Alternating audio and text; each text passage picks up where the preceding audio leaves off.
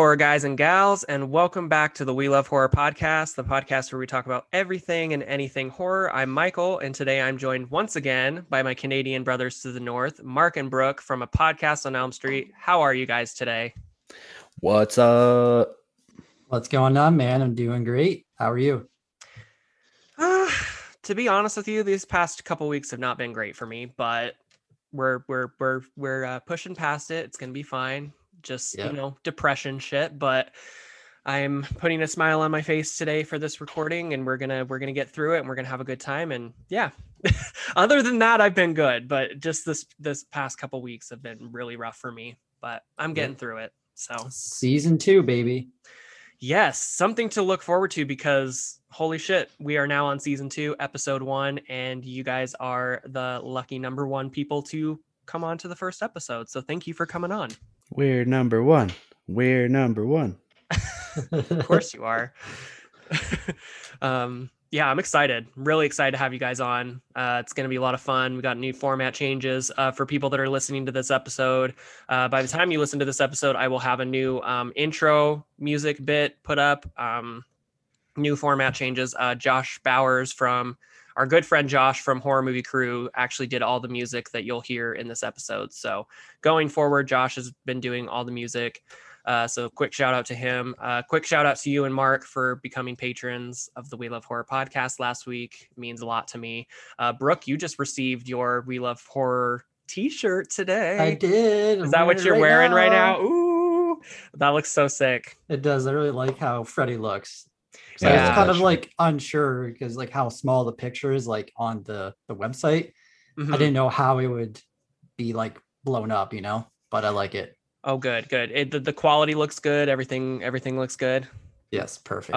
Okay, wonderful. Yeah, my fr- uh, my friend Chris uh, did all the artwork for that, so shout out to him too. Like I said, I don't even know if he's going to be listening to this, um, but shout out to him for doing the artwork for all of my logo stuff that I just released on my merch store. So, thank you again, Mark and Brooke, for doing all those things for me. I appreciate your love and support. Uh, not to mention, I just appreciate you guys as friends and collaborators in general. So, We appreciate you too. Hey, I I need a shout out as well what's what's the shout out for? for my voice acting skills. Oh, you are right. yes, I'm so sorry, Mark. I was gonna get to that when we got to the game show part. Oh, okay, okay.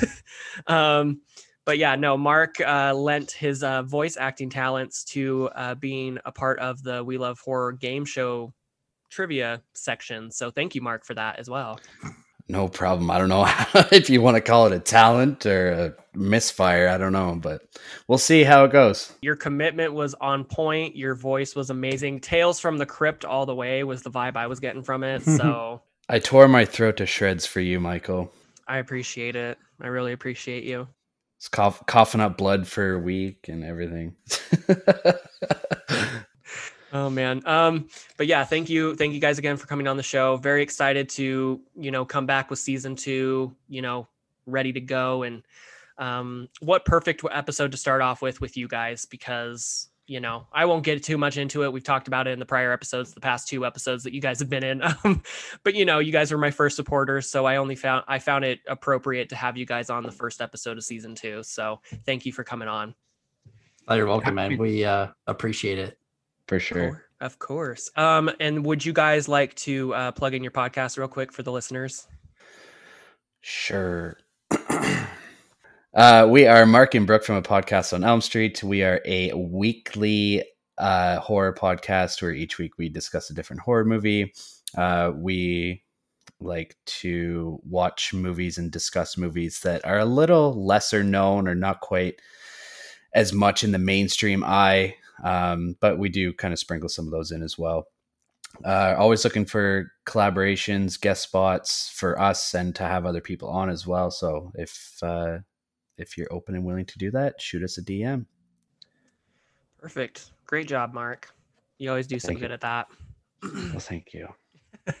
um, so uh, what have you guys been up to this past week? I mean, because it hasn't been long since we recorded the others episode. I think only like a little less than a week from today we Mhm. recorded that episode. So, I mean, you guys have been quite frequent. Uh, but uh, have you guys been up to anything fun? I know it was Canada Day yesterday, so happy Canada Day, or I guess happy belated Canada Day to you guys.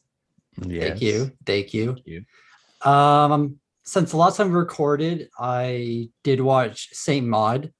Uh, and over on our Patreon, we Mhm. are starting to do these little like flash reviews. And uh, I wasn't a fan of Saint Maud. I thought it was kind of too late in the movie where shit started getting crazy and stuff like that. Um, yeah, I wasn't a fan of it, but have So you is it a- it? It's I haven't seen it. Have you seen it, Mark? yeah, I've seen it. It's one of those movies that Josh would call a pretentious piece of shit. Mhm. Yep. I was just gonna. You took the words right out of my mouth, Mark, because that was the Mhm. exact same thing I was gonna say right after Brooke was finished. Yeah. It's it's dog shit in my opinion. you didn't like it either, Mark. Oh fuck no. See, I haven't seen it. Um, is it a movie that either one of you would watch again and maybe like the second time, or is it just a movie that neither one of you are interested in never seeing again? I'll I'll be fine never seeing it again. Gotcha. I think I don't, I don't know. The the third act, there's some really cool imagery, and some of the gore does get pretty intense. Mhm. Mhm. But I don't know if it's worth going through the first hour and a bit to get to that. So Interesting. Is that uh, anything else you've watched, Brooke, or is that it? uh, I mean, we to plug our Patreon again, we did just drop a special candidate episode on uh, yoga hosers. So if anyone's interested in listening to that, go check out our Patreon. I love how Canadian you sound when you say yoga hosers. I love it. Yoga hosers. love it. Um, what about you, Mark? Uh, it's been a fucking crazy ass busy week. Um, we we've fuck we recorded with you last week. Like what was that? Saturday or Friday? Friday? Uh, yeah. So about a week from now, actually, yeah. Yeah, and then we recorded our own episode, and then we did our Patreon episode, and then we're doing this episode, and then we have our next episode on Sunday. It's just been it's been fucking crazy, man. Uh, been very busy. Uh, all that stuff on top of my family stuff, but like, I don't know. I've watched a couple movies. I just actually watched Charlie's Farm before we started recording tonight. I've never Uh, heard of that. What is that? It's like a Texas Chainsaw Massacre wannabe ripoff, but some of the kills are pretty fucking crazy in it. Yeah, Nice. Mark sent me the one kill and it was absolutely insane. Oh fuck, Michael! I'll send it to you after. Man, holy fuck! I was like, sh- I was shitting on the movie to Brooke, and then I was like, wait a second, this is probably my, this is probably my favorite kill of all time now. Nice. But uh, yeah, I haven't watched too too much this week, other than the stuff that we've had to watch for episodes and whatnot. But Nice. Well, you'd think with me being, you know, in my depressive state and doing nothing but, you know, laying in bed for days on end for the last two weeks, you'd think I would have a lot to watch that's new, but I don't really have anything new to report on except for I watched False Positive, that new movie that came out on Hulu. oh, is that good? Um, it was it was good. It wasn't what I was expecting. Um, it definitely has Rosemary baby baby vibes for sure. Um, and I think I guess the only thing I was a little disappointed with, and this is bias, obviously, because they they make it seem like Sophia Bush is a huge, huge part of this film, and I love Sophia Bush. Anybody that knows me knows that by now.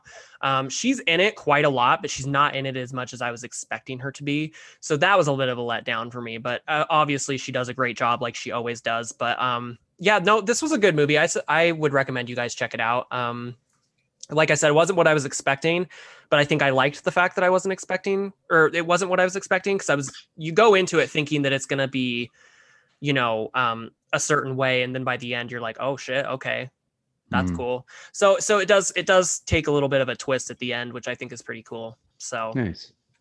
yeah so i won't i won't get into any spoilers with that but um as far as that goes i haven't really watched anything new i've been watching you know binging one tree hill again since they uh announced the new podcast i've been listening to the episodes and so i decided to go back and watch from season one but like follow along with them as they talk about each episode kind of thing so i'm gonna Mhm. start doing that again um as far as that goes not really a whole lot on my end to report on so but uh yeah Cool. so- yeah. Um, so without further ado, would you guys like to get into the We Love Horror three question horror round? Sure. Sure. Um, first question, not so much a horror question, but I thought it'd be interesting to ask you guys. If you were to have a person visit your hometown, where would you take them? Brooke, you know where I live, man. I'm not taking them anywhere. Oh God, I'd probably have to say the same thing. Like I, I grew up, I grew up in Mesquite, Nevada for like 11 years of my life, and there was nothing special about that place really. I guess, I guess I could take Taylor Swift to the casino. So if if I could pick anybody to come visit me and take them somewhere, I guess I'd take her to the casino because that's about the coolest place we got in Mesquite. So Vegas is only an 89 mile drive, so maybe I'd take her there and we just go to uh, Vegas. But Nice. yeah, I wish I could say I was cool and was born in Vegas, but unfortunately, I was not uh, raised in Vegas. So, good question, Brooke. What about you? I'm curious to hear your answer. Who, Mark? Mark gave his answer, didn't you? I'll fucking I don't know. Take you down to the fucking St. Lawrence River, maybe. that's that's about all there is in my in my town. I was gonna say Mark. Mark was basically like, I don't have anywhere that I would take someone. So I uh, I grew up in a town of like fifteen hundred people, so there's not much to do. Galop Canal, I could take someone. Oh yeah, I could take you to the old pig pen where your feet stick to the floor. oh, gross. Shout out to Teddy Bear. In my hometown, I don't know, I'd probably take you to like uh the Bridgeview restaurant's pretty nice because you get like a really good look of the bridge from Canada to the USA. Yeah. Oh, So cool. it's pretty cool. That'd be kind of a cool sight. Yeah. Actually, Brooke, your hometown's smaller than mine. I never even clued into that. If we're talking about Johnstown. Oh man. yeah. All right, Mark, hit us with your first question. All right. Uh, what is your well? Without giving away what this movie is, um, I'm going to ask a couple questions that are kind of related to it. Uh, the first one is, what is your favorite movie that focuses on crazy slash sadistic children? Ooh. Oh God, the first one that comes to my mind is awfully obviously Orphan. Mm-hmm. Mm. Such a fucking good movie. Yeah. So good. And like I won't spoil it for the listeners, but that twist at the end, best twist of any horror movie ever. Like it's definitely up there. Oh my Yeah. God. good. it's one of those movies that I wish I could just like do a like a mind swipe at the end of it, kind of like in Yeah. Fifty First Dates, how Drew Barrymore can't, can't remember the Yeah. ending of Sixth Sense, so every time she watches it, that would be Yeah. me. I wish that could be me, and I wish I could go back and watch this movie the first time again because, whew, that twist blew me away. But yeah, Yeah. Orphan for me for sure. That's, a good, one. Uh, the first one that comes to my mind is uh, Children of the Corn. Mhm. Mm, Uh, Malachi is still the scariest and creepiest kid in any movie I've ever seen. yeah, So I'd have to go with Children of the Corn. Sweet. nice. And you, Mark? Uh, I like both those answers actually. Um, I'm. Uh, I think I got to lean more towards Orphan though. I think Orphan is it takes the cake, mainly because of that twist at the end of it. Oh, so good. And and uh, I can't think of her name off the top of my head right now, but her portrayal of uh, Mhm. the girl in that film is so good too. And the fact that it's like loosely based off a true story is fucking crazy too. yeah, fuck that. Mhm. no thanks. Good question, Mark. Thank you. All right. So my first question is would you rather know the date of your death or the cause of your death? Like, or here, I have a better question. So here's a scenario here. So someone drops off an envelope to your doorstep. It Mhm. has your name on it, and Mhm. inside is your time and cause of death.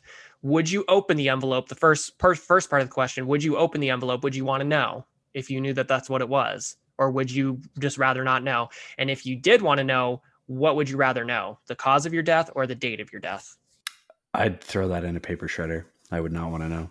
Yeah, like I, if I had to pick, I would definitely throw it away. I wouldn't look. But if Mhm. I did look, I would definitely want to know the cause of it rather than the time. Yeah, I think yeah, I'm the same. Yeah, yeah, I'd have to, I'd have to go with that answer as well, because Because I feel like if you know the cause, you can like do things to avoid it. yeah, and but what if you can't avoid it though? Well, if you can't, then you can't. But I mean, if it's like, oh, you get into a car accident. Well, then I'll never drive a car again. yeah. yeah. If you drown, I guess you'll never take a shower again. So Well, yeah, I just won't swim. Or if I fall off a building, I just won't climb buildings anymore. very nice. Very nice. All right, Brooke. Question number two.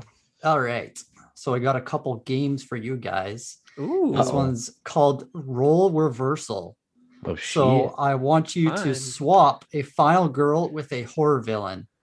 So I want you to cast a final girl as a villain and cast a villain as a final girl. you motherfucker! Wow. Okay. Hmm. huh. Okay, my final girl cast as a villain is Erin from You're Next Ooh, you took mine. God damn it. because she's so fucking crafty and like just no holds barred. Like she'd be crazy as a killer. I think. Who do you think she best like portrays that like already exists? Like who do you think she could play? Mm, I think she could be like one of the females in The Strangers. Hmm, Ooh, that's a good yeah. one. I Okay. like that. Nice. Because she doesn't talk a lot in You're Next either. Mm-mm. Not really until the end of the movie, really. And even then she doesn't. Yeah. That would be cool. It's like a pre- Mhm. uh, your uh, You're Next is a prequel to The Strangers. Mhm. Fucked her up so much that she became a murdering psychopath. Yeah, yeah. I like that idea. what about your final villain See, or your final villain turned to final girl? I guess. Because I got to think of female villains. Well, while you're thinking of that, I'll go with my final girl as well. Since you Yeah. took Erin from You're Next, which was going to be mine as well, I'll go with um, a more classic answer, I guess. Uh, Sidney Prescott from Scream, because I think it would be cool. I don't think they'll ever do it, but I think it would be cool to have like her as like one of the killer reveals. You know, it Mm. would be cool if you know all of this like trauma and all this like you know losing her mother and losing all these friends and you know going through this for so many years has like finally made her snap. And they kind of do that concept in scream 3 they kind of almost make it seem like she is going crazy and that she's the one that's doing this and you know roman kind of almost sets her up to be the killer in scream 3 so it would be Mhm. cool if she actually was at some point but i know that that wouldn't fly with people so but if that if if it was in my own universe and i had to pick somebody to be like a go from a final girl to a final villain that would be kind of cool is to see Yeah. her go to that um place and do that switch kind of thing so as far as final villain to final girl goes fuck well okay here's kind of a trick question because i'm going to go with Dani from midsommar because she's technically both. She's technically the final girl in midsommar but she's also kind of the villain because she kills her boyfriend and like ends up burning him alive inside that you know that temple thing. So i'm going to go with that answer because i feel like she's kind of both she's more Mhm. so of a villain at the end i know that it's supposed to be like a rejoiceful kind of ending for her but i mean she fucking killed she fucking Yeah. murdered her boyfriend so Yeah. well, i'm going to go with that answer Okay. I'm going to go with Baby Firefly. And she is going to survive the house in Ready or Not. okay, Okay. I like that. i like that too I don't know. I just I saw her name and I was like, what movie would she be good in? that one she'd be she's she'd be kind of cool fighting alongside samara weaving too yeah, yeah. Mhm. the two of them fighting together would be kind of cool Imagine the screams coming out of the two of them. Holy shit. right Yeah. so cool So I have a fatal three way fight between Isaac from uh, Children of the Corn, Esther from Orphan, and Henry from The Good Son. Who do you think would come out on top? Did you just come up with this question while me and Mark were talking, or me and Brooke were talking about the first question? No, I honestly didn't. it's ironic. It's ironic, but no. Because I was trying to think of kids that weren't like possessed by the devil. So I didn't want to do like Regan or Damien or one of them. So I was trying to think of just like kids that are fucking psycho. So who mm. who was the last one again? Henry from The Good Son, Macaulay Culkin. Oh, yeah. okay. I haven't seen that movie, so I can't really Okay. say how crazy he was in it. But uh He was crazy. I mean, not to anyone who hasn't seen Orphan, I would probably pick that one because it turns out she's not actually a child. Yeah. yeah, that's uh yeah, that's was gonna be my pick too, because All right. she, she she's very cunning and she's very uh I don't know, she she I feel like she would be able to get the upper hand. Like if she was in a Mhm. situation where it it would be like that situation where it seems like she's gonna be the one that, you know, gets taken out and then she ends up like getting the upper hand and killing them instead. I just Yeah. feel like that would be yeah. that would be the outcome with that. So I'm gonna pick Esther as well from uh Orphan. And I feel like Isaac was kind of just the the brains of the operation. Like he was kind of like the main guy. I feel like Malachi was the more menacing and muscle. Yeah, exactly. Yeah. What about you, Mark? Um, if we're talking just like a straight fight, I would probably say Esther as well. But Isaac has his group of followers, so if if it's an unfair fight, I would say him. Mm. Okay. He would send Malachi in. Yeah. He would tag team. Yeah. yeah. All right. My question number two is, and this is more of a question for Mark, but I, I I'll ask it for both of you because Brooke, you can kind of like put the scenario in your head at Okay. some point if you do have children. So I kind of wanted to go with like a theme based on this film as well. Um, but would you be able to fight against your children if they ever became bloodthirsty killers? No, I'd kill myself first. Okay. Good answer. What about you, Brooke? I was gonna ask kind of this question in our discussion as well, but I didn't know. I knew what Mark's answer would be. Yeah. Um, I'll I'll save my answer for like when we get into the one part of the movie Okay. that I I want to, to talk about. Mm-hmm. Okay. because there's one scene where like without giving anything away there's a scene in the movie that's similar to this scenario and like when it happened i was like oh my god like there like it fucking crushed me because i saw like i don't know it's yeah there's no way i could do it there's no way Yeah. Well, that was the answer I was hoping you were going to give, Mark. But kill my kids yeah, I don't, I don't think I would be able to either. So I'd probably I'd probably let them kill me. Mhm. Yeah. So and then I'd be like, well, find someone who's going to fucking take care of you now, you little. yeah i'd Find like to someone see who's you gonna cook feed your you. bacon and eggs in the Yeah. Find someone who's going to feed you and take you to school and fucking do your homework for you, little shits. Mhm. disrespectful. um, but yeah, uh, question number three, Brooke. All right. Name a horror character who would make a good late night radio host. Uh candyman Ooh, Nice. I'm gonna Nice. s- I'm gonna say Ghostface from Scream because he just has that Mm. smooth, very like you know enticing voice. Yeah, yeah, I'm Yeah, yeah. that those are both really good answers. they both have like that radio talk show voice. Mhm. Yeah. I Mhm. would I would either say Ghostface or Freddy Krueger from Nightmare on Elm Street because he could crack the Mm. jokes and you know he can be That's yeah, and- yeah, That's good same. too. Yeah, That's cool. I like that question. nice. Is that who you were going with, Brooke? Was uh, yeah, I probably would have picked Freddy Krueger. Yeah. Nice, solid. All right. Uh, this this this question's kind of going a little bit off off the topic of children.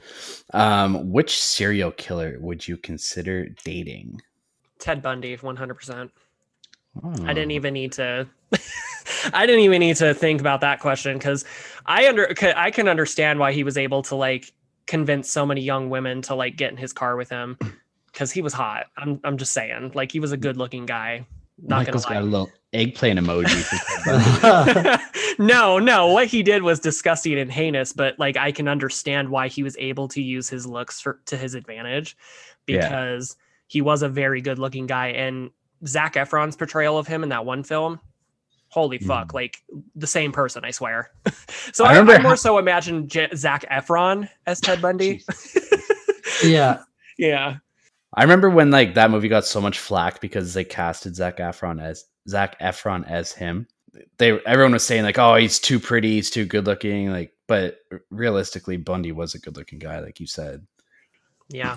And he yeah, was very like, like uh, oh, go ahead. I was just gonna say, and he was a very like intelligent too. Like you don't get a Mhm. whole lot of serial killers that are actually like really intelligent. He was Mhm. one of the people that was very, very intelligent. So beauty and brains all in one. So pff, obviously, Yeah, I was going to say uh, I made the mistake of watching because they released the Ted Bundy videotapes like oh yeah. two weeks before the Zac Efron movie, and I watched that first. And I probably should have waited so I can, wouldn't be, you know, as disappointed. But uh, um, I was gonna say like I wouldn't date him, but I would definitely befriend him. Would be uh, uh I think is it Edward Kemper? Ed oh Kemper, yeah, Ed mhm. Kemper, yeah. Um, because the way he's portrayed in uh, uh in that TV show um on Netflix, he's like super smart, man. He's it's it's crazy how smart that guy is. Yeah. yeah, definitely. Yeah. What about you, Mark? I see you more of as an Aileen Wuornos person myself, but God. I was gonna say John Wayne. just kidding. I was gonna say John Wayne Gacy, but all right. Oh, you date you date John Wayne Gacy, huh? In the clown outfit. In the clown. Oh, okay, yeah. With with the whole get up, the makeup, everything. Yeah. Yeah. Smear Okay. that paint all over me. Oh, okay. um, It's turning into that kind of podcast now. All right. I don't know too many female serial killers besides Aileen Wuornos. yeah. yeah, I, I don't know. don't I can't think of any off the top of my head. I don't know. I've always had like a a soft spot for Ed Gein. Um so maybe I'd take Brooks route and like befriend him and help him make some of his furniture and shit. God. Do you, do you know that he's making furniture out of people's skin, or are you are you unaware Uh, of that? Hey man, they could set up a nice Etsy shop and can make some bank. Interesting. All right. Well, whatever floats your boat, Mark. Clown makeup and skin furniture. Okay, we know what Mark is into in the bedroom. So, Who wouldn't want a nipple belt? Come on. hey, hey, I did tell you that one time we talked about this. I did tell you that I want you to make me out of a lampshade next to your bed, so that I What can the so fuck? that I can so that this is totally out of context for Brooke and everybody listening, but me and Mark used to do like this 20 questions thing and that was what I don't remember what exactly the question was, but we got onto the subject of like skin belts and shit like that. And then I said, I said, um, something about being able to watch Mark sleep at night because I was being, you know, creepy and weird. And then Yeah, it Mark was really like, creepy. oh whatever mark not as creepy as you saying you'd make me in a lampshade so that you could shut me off and on every day and night so so equally as creepy here um but yeah the listeners are about to tune off of here now you're gonna like yeah. a bunch of fucking Off the weirdos. rails. yeah welcome to season two everyone oh man all right top three favorite horror films set in winter go brooke Mm. Oh, just right right off the jump, eh? Uh um, The Shining. Mhm. hmm I'll go with. I mean, just off the top of my head, I could probably think of another one I like more than this one, but Frozen, like not the kids movie Frozen, but the uh Let The it other one. yeah. and what is another one? Um, Oh, Brooke, you like the lodge? oh, fuck you! I hate that movie. You didn't like that movie, Brooke? no, it's terrible. Did you like it, Mark? that was my reaction when he told me that. So Because I liked it a lot. it's a fucking great. And uh, I'll go with Thirty Days of Night. Ooh, fuck you, Brooke, because that was one of mine too. Well, I was going to pick Mark, so I know exactly which one. I he's know what it is too. what is it? Okay, my I gotta go with The Shining as well. Like, because how can you not? Um, Misery and I have like three. Can I do like three A, B, and C? Sure. Okay, I'm gonna say Krampus as my third, but honorable mention is The Thing and Black Christmas, the original Black Christmas. All right. Okay. All right. Fair. Uh, for me, I'm gonna go with 30 Days of Night, uh, The Shining, and The Thing from 2011. Not the original. I love the original, but I think I like the the 2011 one a little better, and I'm gonna get a lot of hate for that. If people Hmm. didn't sign off after the skin belt and lampshade thing, they're gonna sign off after that. Yeah. Hey man, people still listen to HMC after they gave the thing like a fucking less than a two star rating. oh my god. Dude, I was like, I was about to unsubscribe from Horror Movie Crew there for a second. Josh, Josh, Jess, and Seth are lucky. I love them so much. Well, Seth and Jess, I guess. Josh, not so much, but Did I say the movie that you guys thought I was going to? One I thought you were. I thought. Yeah, the, I thought the thing was going to be on your list. Yeah, I knew it was misery 100%. Hey. That's a good one. Hey, you the thing was on your honorable mention, so I know you somewhat, Mark. There we go. Yep. All right. Well, thank you guys for participating in the Wheel of Horror three question horror round. Thank you for not giving us a choice. I never do, and I never will. So when you come on to here, you're tr- contracted. You're um, contractedly obligated to participate. so actually, I send you guys waivers every episode to make sure that you guys, you know, just sign here, sign your name here. You know, uh, we waive you waive any you know rights to sue if you you know any harm wrongful death or anything like that. So you know Yeah. That sort of thing. but uh yeah, so without further ado, guys, are you ready to get into the film we are talking about today? Oh, yeah. yeah. And what film would that be? It is 2008's The Children. And this was your pick, Brooke, because um I wanted to start off uh, season two of the We Love Horror podcast with something a little bit different. So I decided that it would be fun to do winter in July, just to kind of go to do a playoff like the opposites thing. And uh, I thought it'd be fun to do like a winter in July all month long, where I just do winter themed horror films.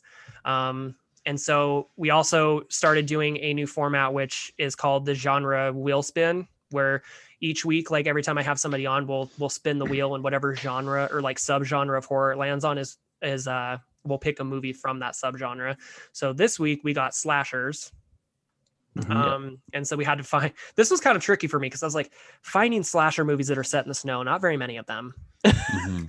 right. Yeah. I mean, you've got your classic ones like Black Christmas and you know, uh what's another one I'm thinking of? I don't know. Black Christmas is the the first one that I thought of when I thought of slasher films. And I was like, I don't really quite want to Watch do that. I want to do yeah, better watch out's a good one. Um I didn't really want to do that though, so I kind of thought of something a little bit different. So Mhm. I'd never heard of the one that you picked. Frit Frilt Vilt, I think is what how you say it in Norwegian. It's a Norwegian horror film, and um, my Isn't it like uh, Cold Prey in English or something? Cold Prey in English, yeah. Um, but it's, okay. it's about a group of like skiers. They go, they end up going like skiing up this mountain. One of them gets like really hurt, like he breaks his leg, and so they end up finding this old abandoned like hospital type thing. So they take him there, and there's this like serial killer that's like living there, and he ends up like Hmm. picking them off one by one type thing, uh, like your typical slasher setting. But it's actually a pretty good film. Um, I the first time I ever heard about it was actually ten plus years ago because I had a Norwegian um we had a Norwegian foreign exchange student that lived with us that became my one of my like best friends. Like she's my sister and she lives in Norway and she told me about this film. And I Hmm. watched it with her and I was like, wow, that was actually really good. So and I wanted to pick films that not very many people had heard of. So I was like, you know, Curtains is a good one. Mark, you picked that one. Brooke, you Mhm. picked The Children, and I picked Frit, Fril, Friltvit, I think is how you say it. Um, and uh, Brooke, your pick ended up winning. So It did. I was kind of surprised. Um, I hadn't heard of your movies either. Um, so I was kind of interested to see where this poll would, would go, and it was pretty Yeah. close. Oh God, it was a it was I literally thought we were gonna have to do a tiebreaker between curtains and uh the children because right at the end your pick went up by one point and won. Like right at the last minute. Um, but it was like seven, seven, eight, eight, like all the like it was like right neck and neck the whole time. And I was like messaging Mark the entire time, like you know, updating him on that and was like, look how close it is. And uh yeah, I got really close. So um yeah, that was fun. I'm really excited to talk about this movie. yeah, Mhm. me too. So uh, uh, the synopsis is a relaxing Christmas vacation turns into a terrifying fight for survival as the children begin to turn on their parents. So Mhm. kind of a scary concept, actually. Yeah. yeah. Because I mean, it's not unusual for like older children, like specifically in their teens, to murder their parents. I mean, like I, I'm a true crime fanatic, so like I know all about like store reading stories about like children that mur- murdered their parents because you know they're lashing out or you know they wouldn't let them see their boyfriend or whatever. So you know Mhm. it's not unusual, but for the fact that these kids are like four, five like years old. That Yeah. that's that's scary. Mhm. And Yeah. children children in horror movies are scary enough, but then you put them in the role of like a knife wielding fucking maniac and it gets really scary. yeah. Mhm. um, but uh the IMDb score is a six out of ten, which I think is pretty good. for- Whoa, we're jumping ahead, Michael. What? Oh, crack 'em. Yeah, what do you guys what are you guys drinking today? Jesus. you think Uh, with you guys being on the last three episodes, you think I'd be used to this by now, but yeah, no. Um, I'm just drinking a s- standard ass Coors Light. Oh, Very gross, nice. man. Basic bitch. Yeah. Just kidding. Gross. Drinking some Coors water, are you? Uh, I'm drinking a Railway City Orange Creamsicle, Ale. and uh, I bought two of them, and I drank one a while ago, and it's not good at all. But it's it's in my fridge, and I have to drink it, so I'm just powering through it. That's too bad. I'm sorry. I am drinking good old 7 Up, which is not my first choice. I actually do not like 7 Up that much, but it was the only thing that was in the fridge. So, Hmm. ooh, Nice little crack.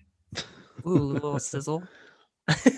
Uh, but yes, thank you for reminding me, Mark. I was actually going to bring that up as soon as I got done talking about the IMDb score, but you cut me off. I was just getting thirsty, man. I'm sorry. It's okay. Um, yeah, so the IMDb score is a six out of ten, which I mean, pretty solid score, I would say. yeah, I For think so. Yeah. You know, and we talk about it a lot on this on this podcast. Like horror movies don't exactly get a very good rating. So Mhm. No. pretty it's pretty good score to have, I would say. Yep. Um, it was directed by Tom Shankland, and he's known for I don't have him for very much on here because as I said before, I don't know a lot of like what these actors or what the director has done. Um, but uh, he directed The Killing Gene from 2007. This film, obviously, uh, eight episodes of The Missing and three episodes of House of Cards, uh, six episodes of Les Miserables as well, the mini series. Mhm. Yeah, like he did a lot of uh like couple episodes on TV shows, like uh a lot of the Marvel shows on Netflix. It's like he did like an episode or two on those. Mhm. Um, so yeah, it's done a lot of TV. Yeah, more TV Mhm. work than than movies, but uh, written by it was written by Paul Andrew Williams and Tom Shankland. Uh, it stars Eva Birthistle as Elaine, and I only have her down for one thing, uh, the children, but she is in a lot of television work. Like she's done a lot of uh, television. Uh, nothing that I knew her from personally. So, if you guys have anything that you know them from, just shout it out. No, I didn't know anyone really from this whole movie. I feel like Robbie looked familiar, but that's he's pretty much the only one. Mhm. Yeah, a lot of the kids really didn't go on to do much else. No, not at all. Yeah. Um, Stephen Campbell Moore is Jonah, and he's in eight episodes of Ashes to Ashes. I had to put this one down. Uh, he's in four episodes of Titanic, the miniseries, and he plays he plays Thomas Andrews. Um, I've never seen it, but it did spark my interest, so maybe that's a show I'll watch later. Uh, he's also in a film called Complicit that came out in 2013, and he vo- also voices a couple of video games. So he uh, voices uh, in Assassin's Creed, Black Flag, and Final Fantasy Heavensward, Oh, cool. So- and he's in the Downton Abbey movie from 2019. Huh. Mhm. Uh, Jerem Sheffield as Robbie, and he's in 10 episodes of Coronation Street and 307 episodes of Hollyoaks. That's where I saw, that's where I recognized him from because I have seen Hollyoaks before. Um, never, heard of it. never Me finished either. it though. um, Rachel Shelley as Chloe, and she's actually, I recognized her right away because she's in four episodes of Ghost Whisperer. She's in 54 episodes of The L Word. Uh, she's in 3 Mhm. episodes of Once Upon a Time and 11 episodes of Deep State. So she's been in quite a few prolific uh, television shows. And so I, kn- I knew her. She was the only one I recognized out of all the whole cast, though. Yeah. yeah. Um, and uh, the last one I have on here is Hannah Tointon as Casey, and she's in 26 episodes of Hollyoaks, uh, three episodes of The Inbetweeners, and four episodes of Penny Dreadful. And uh, as far as like the box office goes and the budget, like I didn't find anything online of like how much they made this movie for.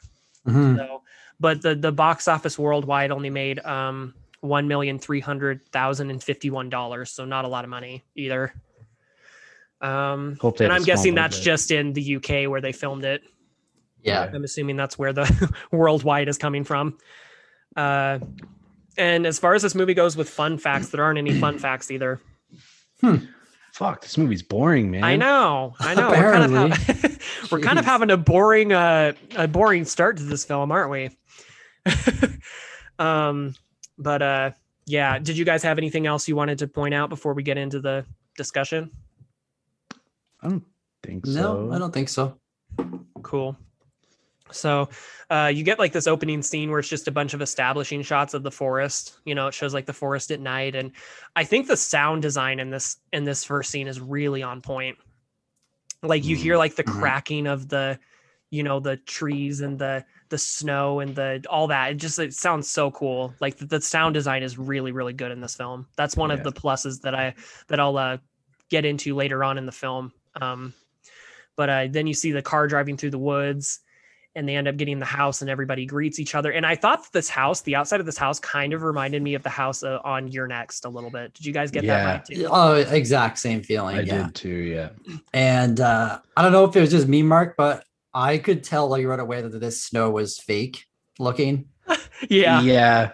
yeah, i could got see that too which isn't like a bad thing. I just I never really noticed it before in films. Mm-hmm. which I think like it- it's a testament to what Michael was saying of how good the sound design was. Because, well, I guess if it was filmed in the UK, they don't get a lot of snow, so I mean, they would have had to really work on that sound design in post because they wouldn't have like the really cold trees, which is what causes that cracking sound. And like with the fake snow, like I don't think fake snow crunches like real snow does.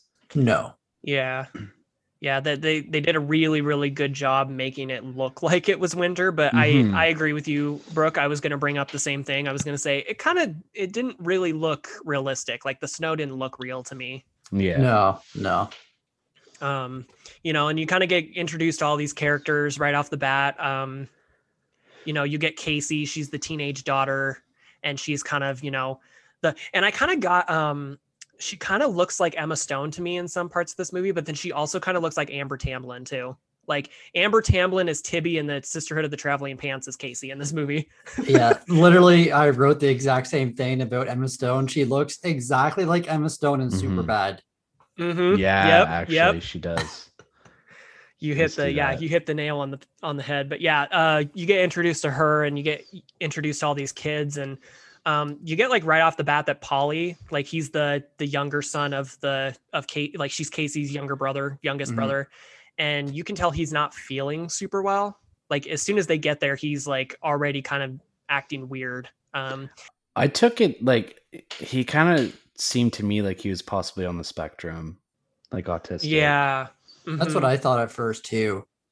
And yeah this opening scene of them introducing them introducing the characters, it was kind of like there was too much going on at the start. Like I would have liked a kind of slower introduction to the characters instead of like at all the kids yelling and you know we're trying to god figure out who, which characters are who and like who's who's kid and all that stuff. Yeah. Yeah, because I kind of got confused at certain points in this movie, like whose kid is whose, because um, at some point, at one point, I thought Miranda was uh, Chloe's daughter. Yeah, I got that too because like each family has like a weird dynamic where like they pick one child from the other family and they kind of have like a stronger bond with that kid. And I bring that up later on in my review too, like with one of them, but it yeah, it's weird that way. Yeah, it was it was it was it was really like I agree with you, Brooke, and I I actually bring that up a little bit in my review later when we get into like the uh, the reviews and stuff. But yeah, I felt like there was a lot going on in this scene, and like I felt like I was like, okay, whoa, these care I don't even I don't even know these characters, but I also Mhm. kind of like that because it's like I feel like that might have been kind of a purposeful choice, maybe because you know what it's like to visit people on the holidays, like visiting mm-hmm. family. It's mm-hmm. chaos. You you get Yeah. the moment you get there, you're thrown into this, whether you want to be there or not. And most often than not, like my extended family most of the time I don't want to have anything to do with because they're just, you know, that's another story for another day. But I feel like they did a really good job kind of throwing the you as audience members into this chaos. And it kind of Yeah. adds to like the holy shit, like what is going on here? Yeah, I mean, Yeah. speaking of you know Christmas movies, that's kind of the same with Home Alone, right? Yeah, Mhm. exactly. Yeah. Yeah. You get like you get like the whole family just kind of all crammed in at one and you at once and you kind of have to, you know, learn about these characters like really quickly. It doesn't Yeah. give you a lot of time to breathe. So That's where a movie like Krampus, like it, it does really that job really well, right? Like because you meet the one family first, and then you meet the secondary family, and they're two like very very different families. So it it there's a big difference between the two of them, like a big uh, contrast.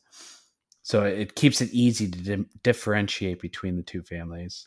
yeah, and I I, I mean I don't want to spoil too much about like with my review, but I feel like this movie could have benefited from being a little bit longer.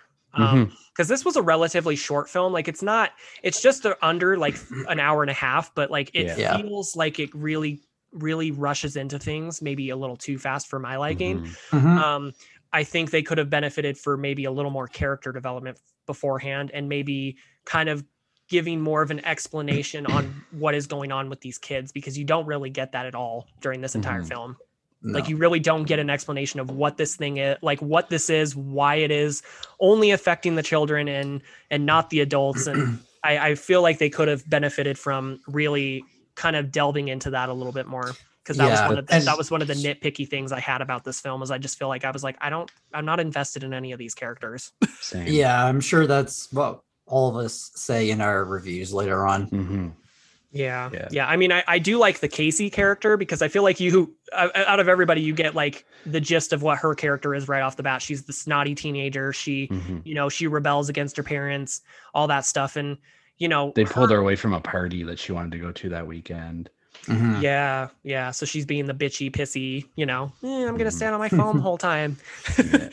Uh, but uh, yeah. So then you get like these just these shots of them interacting with each other, and um, there's that shot of Casey, and she's like standing in the in the foyer, and she's like trying to use her phone, but there's like no service, and all the children are just like running around her and just being Mhm. annoying, and I'm just like, I said to my wife as I was watching this, like, if anybody ever asks why we don't have a third kid, I'm going to show them this movie. good point. this is the movie that I'm going to show people for why I don't ever want kids. Actually. just kidding. I do want kids at some point, but it's just when I watch movies like this or when I like when I talk to you or Josh or other people that have kids and I'm just like, oh God, I I cannot have I can handle not having kids for another 10 years. we like to complain about them, but they're pretty good most of the time. Yeah. Um, and then you get like this uh scene where there's where Casey ends up moving to the couch and she's sitting, you know, there and Miranda, her sister, sitting there with her dad. And uh she's asking um uh not Jonah, but uh what's the Robbie. Robbie, yes. She's asking Robbie, you know, if they have reception anywhere, and he's like, "Oh, I can show you a spot." And then Miranda's like, "She's not supposed to be on her phone. She's grounded. Like she's such like a little brat." Yeah. and she uh she's basically like uh they hand her like a drink like i think it's whiskey it looks like whiskey or something Mhm. and she's like casey's drinking whis alcohol Mhm. I think it was whiskey. Yeah. Yeah. yeah and then there you get that little like subplot with her dad um talking about like chinese medicine type of thing and like he's talking he has like a little conversation with his daughter in chinese and all that stuff and th- those are these are the kind of moments that i wish they would have expanded on more like Yeah. this is what i'm Yeah. talking about with with the more of a backstory of like okay well you know if you're if you're going to go that route then you know kind of expand on it a little more don't just give us Mhm. like little but that's just like you know like i said that's just nitpicky stuff Yeah, and uh, the rest of the kids are upstairs sleeping, and then Miranda is like allowed to stay down there with with Mhm. the parents and stuff like that, just kind of hang out. hmm yeah And she's not much older than the other kids, really. no she's she's she's a little bit older but she yeah she's not I'd give her like nine, and the other kids are like, well, yeah. Yeah, because one- like Leah, Leah comes down because she can't sleep or something like that, so they kind of make Miranda take her up to bed, Mhm. and uh, and you get a little bit of foreshadowing um, a couple times in this movie towards some of the kills. I don't know if you guys noticed. Yeah. hmm Mhm. Mhm. Yeah. Yeah. Uh, well, and then I noticed that also like Miranda is kind of acting weird in the scene already too, because she's kind of giving Casey like really weird, dirty looks, like Yeah. like these subtle looks, like here and there, and and then as you were saying, Brooke, like Leah ends up coming down and she's saying that like Paulie's scaring her, and Mhm. so they have um Miranda take Leah back upstairs, and they're like all playing and stuff, and but Paulie's sitting in the corner. He's like just staring off into space, playing with his like xylophone thing. Yeah. And ooh, this scene grossed me out so much because like Leah coughs and she like ends up like coughing up a bunch of shit, but then she wipes it on the fucking On chair pillow. next. That's just typical kids, right? Yeah. Oh so god, gross. another reason why I don't plan on having kids anytime soon because they're just gross. She does it later where she like wipes it on her pillow too.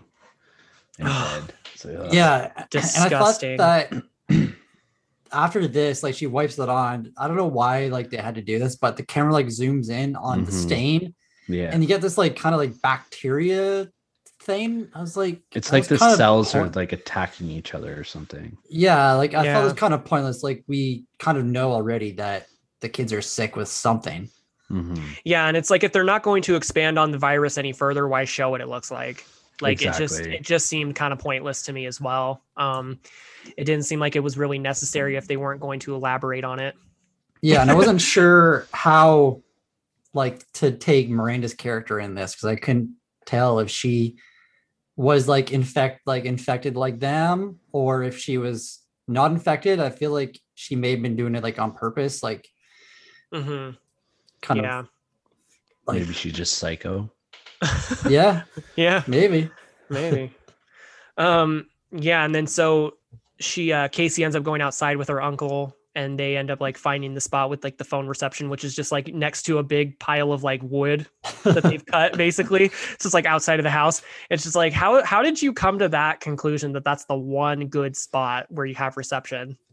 I don't know i don't know because that's a huge property like how did he know like that's the one spot that gets good reception It just hiding Yeah. back there again, BJ's maybe. Maybe. Yeah. Sm- maybe that's where he goes to smoke most of the time instead of the greenhouse. I don't know.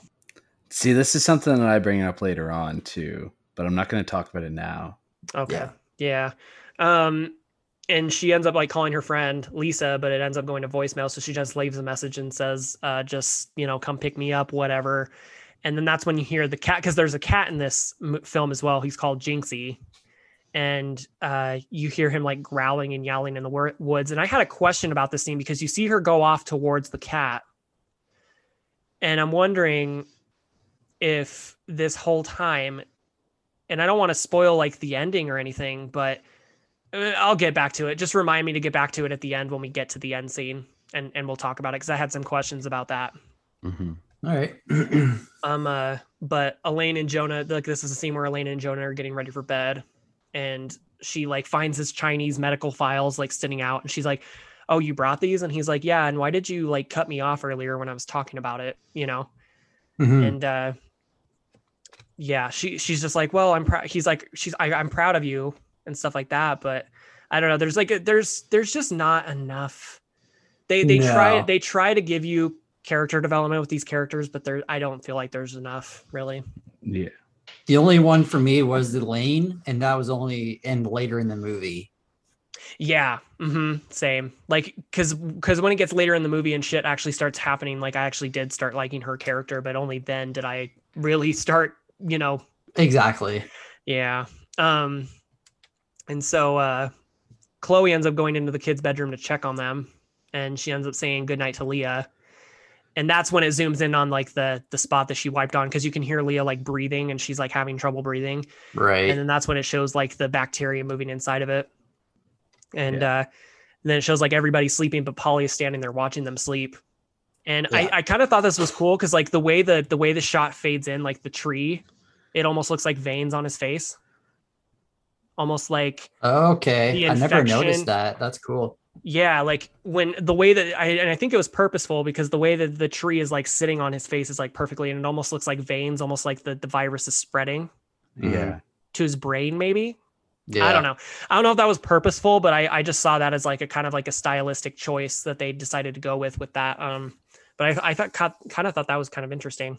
hmm Um, but uh, yeah. So this is the scene where they're all like playing outside and they're like throwing snowballs and stuff. But Paulie, of course, he's standing there like with his you know xylophone and he's just you know playing with it and not paying attention to the others and uh Paulie Yeah. like drops the sled and like sends it down the hill and hits the parents like on purpose. oh, he hits the mom. right, yeah Hits Chloe. Yeah. yeah yeah well because because uh miranda is like standing outside of like this yellow tent and she tells casey she's like no adults in the tent and casey's like i'm so sad i could fart Yeah. Actually, I just clued in. This was more foreshadowing for later because Paulie hits the sled into Elaine's leg.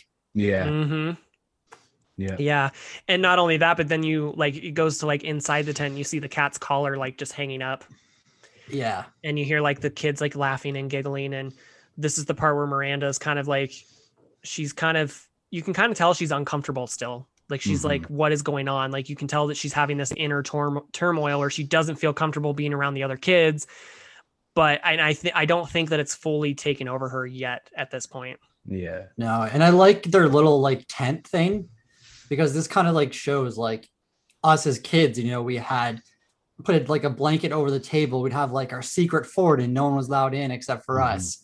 So like the parents just think it's like some fun thing they're doing, but in reality, this is where they're doing all their fucked up shit. Well, that's another thing I was going to bring up before we got too much further. Um, did you guys notice the cat collar hanging up inside the tent? yeah, Yeah. that's why I think Michael pointed that out. Oh, did you point that out? Oh, sorry, my bad. I must have tuned out there for a second. Well, they never like show the cat; they just show, Mm-mm. show the collar throughout the Yeah. movie. Yeah. Yeah. Yeah. And then you get like this kind of um, brief conversation with Robbie and Jonah because Robbie uh, goes and sits next to Jonah and uh, Jonah's talking about how, you know, about Chinese medicine and how it's a huge market and how uh, there are 50 new viruses every year or whatever, like reported every year. And I kind of found this scene to be kind of like foreshadowing of, you know, another film that Real was life? before its time. Yeah. Yeah, exactly like this is another film that was made way before its time um but yeah they're they're talking about that and he like starts flipping through the book and you notice that all the faces that are in the book are all scribbled out and like like made out to be like funny looking faces and Shit Yeah. that we used to do in textbooks as kids and stuff. Like Yeah. pretty common to see textbooks like that. yeah um and then this is the scene where paulie pushes the sled down the hill and it because chloe comes out and i'm assuming she has hot chocolate on like this tray she comes out with like something Yeah. like that. Yeah. Yeah, and so he pushes the sled into Chloe and like it runs into her and then she spills the hot coffee all over Jonah. Mhm. Mhm. And then he goes chasing after Paulie because like Paulie goes running off because I found this scene kind of humorous until he like spanks him. But I just thought it was funny because I can relate to that. Like when we're kids doing something we're not supposed to and then our parents go after us and we're like, no. Yeah. Yeah. Um, I was gonna ask you guys, were you guys spanked as kids? Yes. it's actually funny that you that you bring this up because we were at my parents last night for for supper and uh Sarah gave our our younger one just like a little tap on the butt and uh my mom goes, "Did you just spank?" Like she was just joking, but she's like, "Did you just spank him?" And I said, "Don't you even talk about spanking a kid." I said, "I grew up being your child. I can attest to all the spankings and yellings and fights that we used to have." Yeah. Oh man. Yep. Nope. We I I definitely got spanked. So Yeah. It- yeah. It was a different time back then. Yeah. Spanking and hot sauce for me. Hot sauce. Actually, funny story again. My mom one time she heard me swear and I was like four or five. Like I probably said like hell or damn or something like that. And she's like, I'm gonna wash your mouth out with soap. So I went to our bathroom and we had a bar of soap in the bathroom. So I like took a little bite out of it just to see what it would taste like to see if like I could handle it or not. never swore again. Well, I mean, you you listen to our podcast, man. No, I mean like as a kid though. uh not in front of her. No, actually, Mark liked the taste of the soap, and he's been eating Yeah. soap ever since. He actually featured on one of the episodes of My Strange Addiction. Actually, Yeah. if you guys didn't know. Oh. Yeah. The whole time I'm just like fuck shit, fuck shit, chomp, chomp, chomp.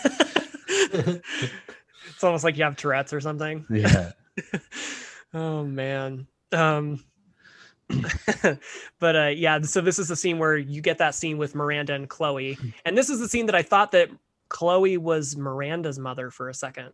That's what I mean. Like they they kind of like each each parent kind of takes on the role of the other kid's parent f- like for a short period of time where like there's like this weird dynamic between one of the kids from one of the other families and and one of the parents from the other family. Like i, I get their like their aunts and uncles and stuff but it's just i don't know. Yeah it, it gets a little convoluted especially when you just you know as we said throw so many characters into the mix all at once without like a proper introduction to any of them because it's like Mhm. it would have been one thing if we could have gotten like you know maybe on the car ride to the house at the beginning we get more of like a conversation between the that family the first family you know Mhm. kind of interacting in the car with each other but you get like two seconds of that and then they're at the house and then all of a sudden you're thrown in with all these other characters and it's like all right cool i guess i mean so it, it, it, did get a little convoluted for me in some parts um yeah. but she's talking to chloe how she doesn't want to be there and that she doesn't like the other children and um, you can see all the kids like sitting up on the top bunk and they're all like staring at her like being all creepy. Yeah. And uh this is when casey ends up going out and smoking pot with robbie in the greenhouse. Because he's out there smoking pot and Mhm. um she's talking about how like she can't stand the kids like they're testing boundaries and blah blah blah. And he's like kind of like you. And uh yeah. that's when he see and i kind of got like a creepy like Ye- okay okay. So it's not just me. It's in my review. Yeah, I talk about this scene a little bit later. I don't want to give too much away, but this scene was just weird to me. even this even the scene whenever he takes her to like the wi-fi spot it's like it's like uh there is like some creepy weird fucking uncle niece incest type of shit going on right now And then like to add to it, like she just doesn't like have a tattoo. Her tattoo is of a baby fetus. Yeah. And I was like, that's so weird and awkward to like that your uncle knows that. And she's like, Oh, don't tell tell anyone I have this.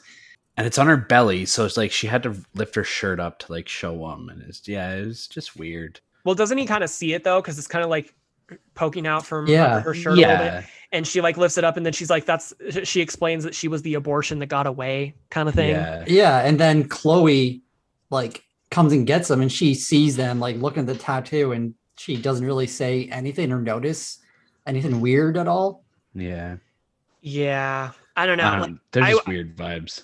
Yeah, and I was I, I wanted to bring that up because I was I was curious to see if or to hear if you guys had like gotten that vibe too because I was like there are some weird creepy undertones that I'm not a huge Mhm. fan of and they don't elaborate on it but it's like they kind of imply it that They didn't was- really get a chance to elaborate on it. yeah, that's true. Um I mean not that I would want them to elaborate on it. no, no, I don't really want if if there's one thing about this movie that they can leave out, they can leave that part out. But it's just like even with this like and I'm I'm gonna sound like a broken record here, but even with like the the tattoo thing, like why do we care? Like, Mhm. Mhm. It, it's it's like yeah, she's a rebel. She goes out and get a ta- gets a tattoo, but it's like if you're not going to elaborate on it and you're not going to elaborate on why she got the tattoo, you just make her out to be like some stereotypical like bitchy conniving teenager and they're like fif- like 15 years old like they do in every other movie. Like it would have been interesting if they could have like made her kind of a kind of a different character, like kind of with the same attributes, but kind of give her more of a backstory so that we care more about her and why she is Yeah. the way she is. But they don't do that. So it's like, why do we Mhm. care? And like why why make it a tattoo of that? Like just why not why doesn't she just have like a regular tattoo that a teenager would like hide behind her parents' back and get like a tramp stamp or something like that? Like why does it have to be like some sort of aborted fetus? And I mean, like, obviously, we've never been in that situation, so you don't know what that feeling is like, but Right. it's still very weird to me. Well, what Mhm. I took from it is maybe that she feels like she was a mistake. Like she feels like she's the one that's kind of like the, you know, the odd man out in this family. Like she doesn't feel like she belongs. So maybe that's supposed to be what that means. Like when she says that she's the abortion that got away, like maybe she thinks, or maybe there's a backstory with her parents saying that she wasn't supposed to be born. I don't know, but we don't get any of that because they don't explain it. So it, it's, Mhm. it- Yeah. it leaves you with all these like unanswered questions and plot holes and you're like okay well that could have been way better explained but like i Mhm. said just me being nitpicky Instead they just made a super cringy fucking incest scene. Yeah. yuck yeah um so back into the back into the family chaos of it all. Um, so after the whole weird, awkward greenhouse, you know, incest, whatever you want to call it, scene, um, they're all eating dinner or they're all eating like lunch. And this is like another scene that I just like like I get it, like these scenes are supposed to be chaotic, but it's just like it gets to a point where it's like, okay, there's too much going on at once. Like they they Mhm. they made you focus on a lot in the scene. Like the, Leah's sitting under the table playing with her doll. Like, you know, Miranda's still kind of acting weird, and you know the parents are having all these conversations back and forth, and and uh, Leah ends up getting like a knife, one of the knives off the off the counter, and they like have to wrestle it back from her. yeah. And um, this is when uh, Chloe sees Casey's tattoo, and then she points it out to everybody at the table. And this is like when it gets kind of awkward because then the parents are like, "Oh, we didn't know about this." Yeah. And uh, if I remember correctly, Jonah was like kind of laughing about it.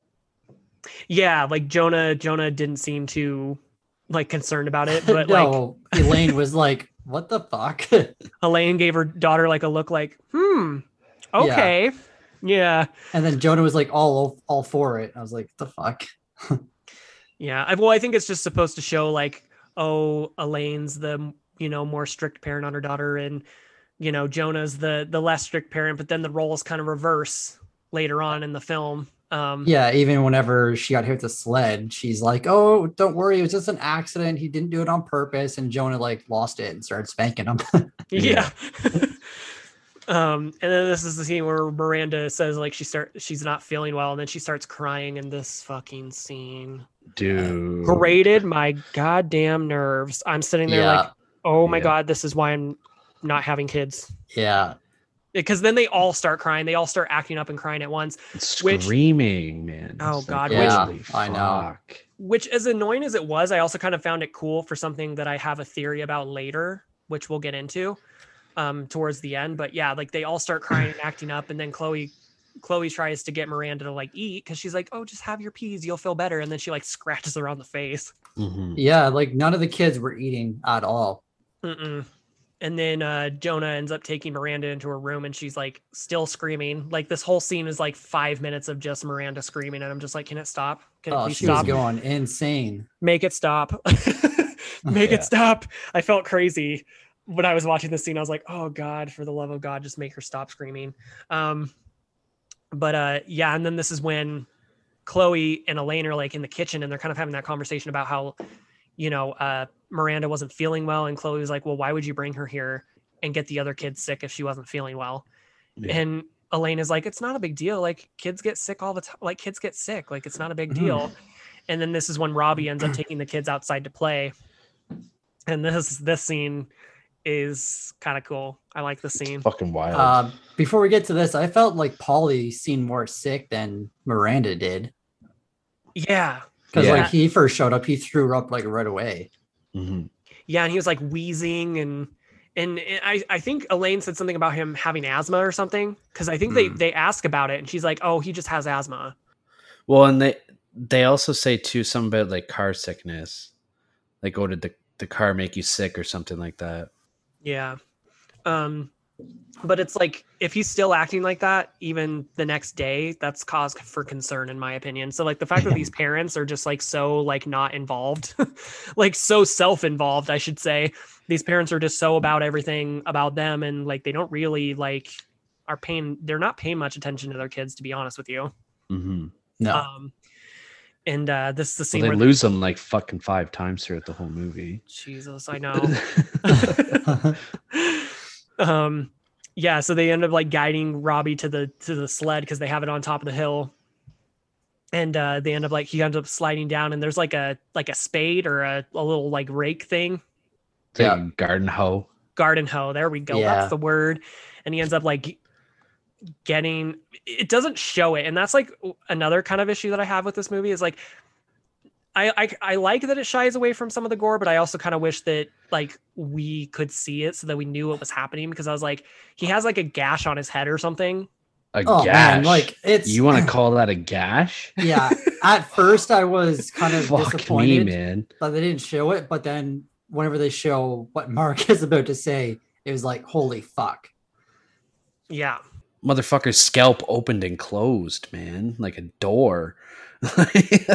Yeah, this he's like- was uh yeah this was the only scene i remember from watching it when it first came out so like this is literally the only thing i remember from this movie as this one kill um and like i like leading up to it too like the kids you're like how the fuck are these kids gonna kill the parents and like you see like leah she's like spinning her dad like around in circles to get him dizzy and then Mhm. put him on the sled and like it's just i thought it's genius These like, a lot of children it are very like- resourceful. yeah, a lot of it is like child childhood games. Like kids always spin around in circles to make themselves dizzy and shit like that. So it's like they're they're taking what they know and implementing it into the way that they kill their families. Mhm. which is really cool. That's like a really Mhm. cool subversion for like a Yeah. slasher film of this type. Is Yeah, because like that's an innocent thing that she's doing. Like, I mean, I spin around with my kid all the time. It's like you don't think anything of it. yeah and then when so it after watching this movie, and then Yeah. when it happens uh while this is happening actually casey's on her phone trying to call her friend Oh, and she mhm. like she just wipes out into the ditch hmm and then she hears like the screaming and then comes back to the kids yeah, there, there, and that's that's another thing. I'm glad you reminded me about that because I kind of forgot about that because there's just so much going on in these scenes, and sometimes I wish they would have like toned down on the editing a little bit because there's just uh-huh. like there's Casey falls and then it cuts back to him and then it cuts back to Casey. Yeah. It's like it's so much to to process at one time. Maybe like watching it more than once would be easier to digest. But this first watch, I was like, holy fuck, there's so much going on. And like I feel like the editing is is a little bit too much in some parts. Like this for this scene in specific, like did she really need to like trip and fall? It's like they're trying to build like a dramatic effect, but it's just become like a muddled mess. Yeah. yeah, exactly. Um, but then that's when she hears like the screams, like she hears the children start to scream, and so she runs back out there, and uh, Casey's standing in there, and then Chloe comes out, and he's like laying there, like covered in blood, and his fu- like Mark was saying, his scalp is like completely just fucking. It like flips up and it's like, whoa. Ugh. Yep. and uh yeah leah and nikki like run into the woods. Hmm hmm and then this is when Casey calls an ambulance and like Paul uh Jonah's trying to like con- kind of tr- trying to control the chaos and he tries to like get Paulie and Paulie ends up slicing him with a knife and then Yeah. Follows the other kids into the woods. And then um you think that Robbie dies in the scene like I was under the impression that he died um yeah me too and then Elaine ends up going into the woods to try to find them because Chloe's just sitting there like really gr- and this I feel like their acting is really good in this scene specifically like especially when Elaine's like I don't know what to do like she's sitting there like trying to console her sister and Yeah. she's like I don't know what to do like she, they're both like sobbing and it's it's like just a lot of chaos and then Elaine ends up going in the woods to try to find them and she ends up bumping into Casey and Casey admits that she wasn't because she's like, Did you see what happened? And Casey was like, No, I wasn't there. And she's like, She admits that she was trying to sneak off and go to the party. Mhm. Um, and uh, then she gets that text message asking where she's at. And she sees Leah and starts following her to the woods. So um, this is when Casey's like, hears Leah coughing and crying. She's like crying and coughing, and she goes to round the tree. And then i that's when, thought like, this shot was really cool because you one? see the one you're like describing right now like you see leah's like yellow jacket a little bit Oh, yeah, yeah. the uh that she's like crying and casey goes up on the tree and then in like the background you see nikki just standing there like at the top of the hill Yeah. yeah. And then she uh I'm assuming I'm I'm wondering what she's doing in the scene. Do you think she's like killing the cat in the scene? I think the cat's already dead if they have like the collar hung up in the tent. Cuz she's Yeah. sta- cuz she's stabbing something cuz doesn't she have a Yeah. knife?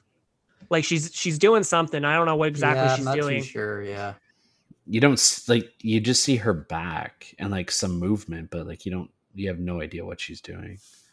Yeah. And Hmm. then Casey goes to back away and she slips on like Leah's vomit, which is ugh, gross. Yeah. yeah Is that what that was? Was puke? I'm pretty sure it was puke, yeah. yeah because same with gross. paulie's at the beginning of the movie like it did not look like puke it's just like this Yeah. green bile Yeah, Yeah. it was gross.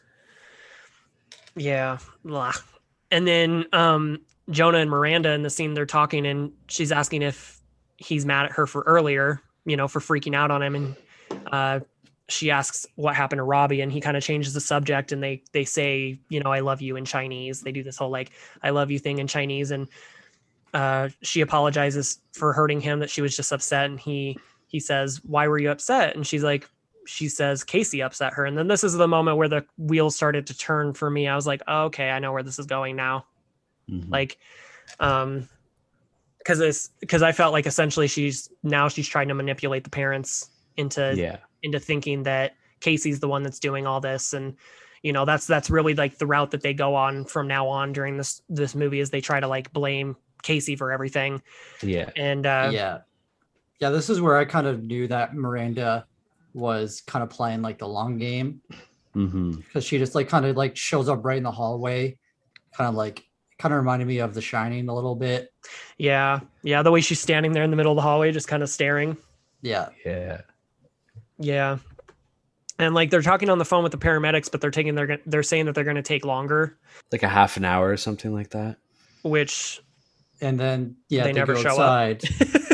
outside and they go yeah that's another thing i was going to mention too but they go outside and they are about to like trying to tell like the cops or hers on the phone like about robbie and his body's gone Mhm. Yeah, and you get this really I really wanted to bring this up because you get this really cool overhead shot of just like Elaine walking, like following this like long trail of just like blood, and it looks so cool. Like the shot looks really cool. yeah Um, and then she like the trail of blood is leading to that yellow tent that we saw earlier, and you hear like Leah inside of it. Yeah And so Elaine goes to open the tent and like gasps, and like you don't see what is in the tent right away because then you uh Paulie starts like screaming and crying for his mom, which I just think these kids are like for their age, they're really smart. They're very resource- resourceful because the way I saw it is like Mhm. Paulie's trying to distract her and like Yeah, they're, they're trying to keep the photo like they're trying to distract them from what's actually going on. And so she runs over to him and he's sitting on top of like the jungle gym. And every time she tries to reach for him, he keeps backing up. Oh man this part pissed me off so much I know. I was like, fucking little brat. the kid's just like screaming like mommy and he keeps like backing away and i was like elaine just go underneath it and like pick him up from the bottom yeah. yeah and she's wearing high heels trying to climb this thing it's like Not only that, but it's fucking slippery. So she ends up slipping. She ends up slipping and falls. And then this shot was the shot that made me cringe because she her No, leg fuck. her leg like bends and then you see the bone just like fucking pop out. Yeah, I did not expect this. I was like texting Mark um, a little bit of the movie before I started watching. He's like, "Man, I hate you for picking this movie. The fucking children and the the like the gore in it." And I was like, "How is there that much gore in a movie about children?" and they yeah, and they, and they don't Ugh. shy away from like showing kids getting killed in this movie either. So no. yeah, which Uh, is fucked. yeah, it was it was definitely a different experience for me to watch this film and like oh they don't they don't shy away from it at all. no. Um, but then this is when Casey finds her lying on the ground, and she ends up dragging her the to the greenhouse, and uh, she's in the greenhouse with her, and she's wrapping the wound. And then they hear Paulie like playing on the xylophone again, which I wanted to bring this up earlier. I forgot. Xylophones are literally the most annoying fucking toy you can ever give a child. Seriously, Yup. Uh, dude, the bang, bang, kids- bang, bang. yeah. It's like oh, it's like late at night and the kids are on bed just playing the xylophone. It's like Did you ever give your kids a xylophone, Mark? Uh, no, they have kazoos though, and they're really annoying. Oh God, I can imagine. Um, and then this is when like the kids start throwing the rocks through the windows, and uh, at the same time that this is happening, Chloe hears them screaming and goes into the tent with Leah, and that's where she finds her husband's body, but he's still alive because she uh, he's like wrapped under a blanket. And so when she reveals the blanket, you see that there's like a, the baby doll that Leah was holding Oh, earlier. It's like stuffed inside his stomach. And like I don't was it like hair hanging from the tent? Or was it just like Yeah. these like necklaces or something that they made up or something? I I thought it was necklaces, but it could have been hair. I Yeah, I don't, know. What do you think, Mark? What do you think it was? Did you even notice?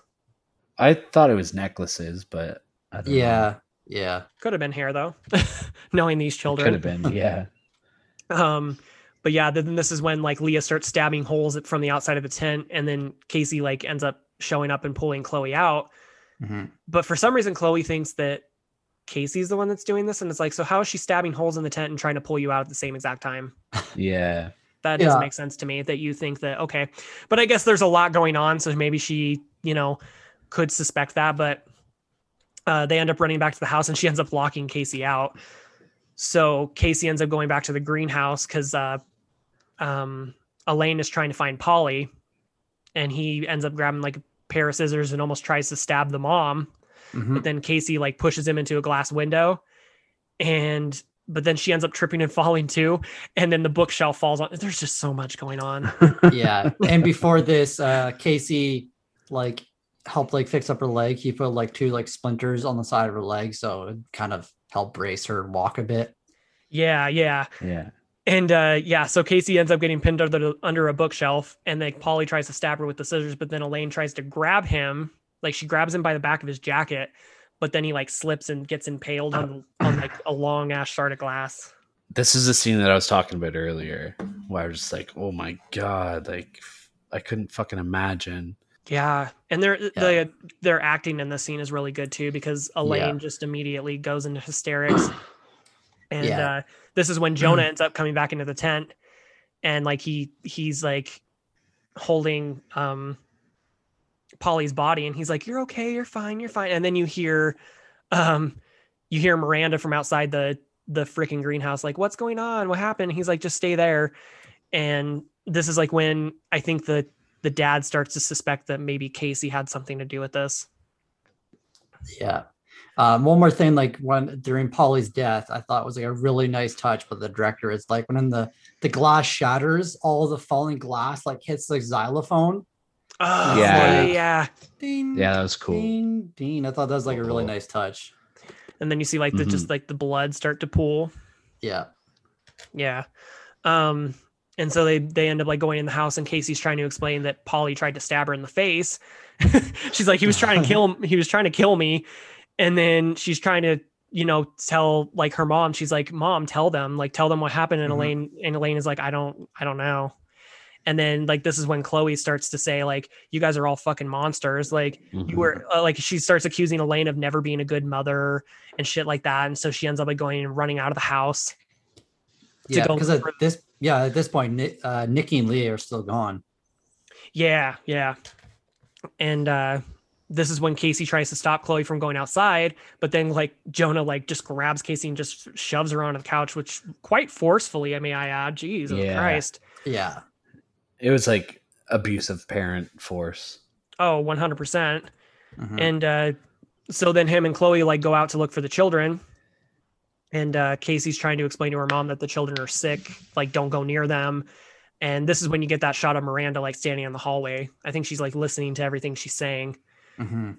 and Chloe goes out there and she finds the swing and all the kids clo- like there's like the hat and you know like a scarf and some gloves and stuff Mm. like that so she's this is when she tar- starts to accuse Casey of being the killer because she's like Casey's doing this yeah Yeah.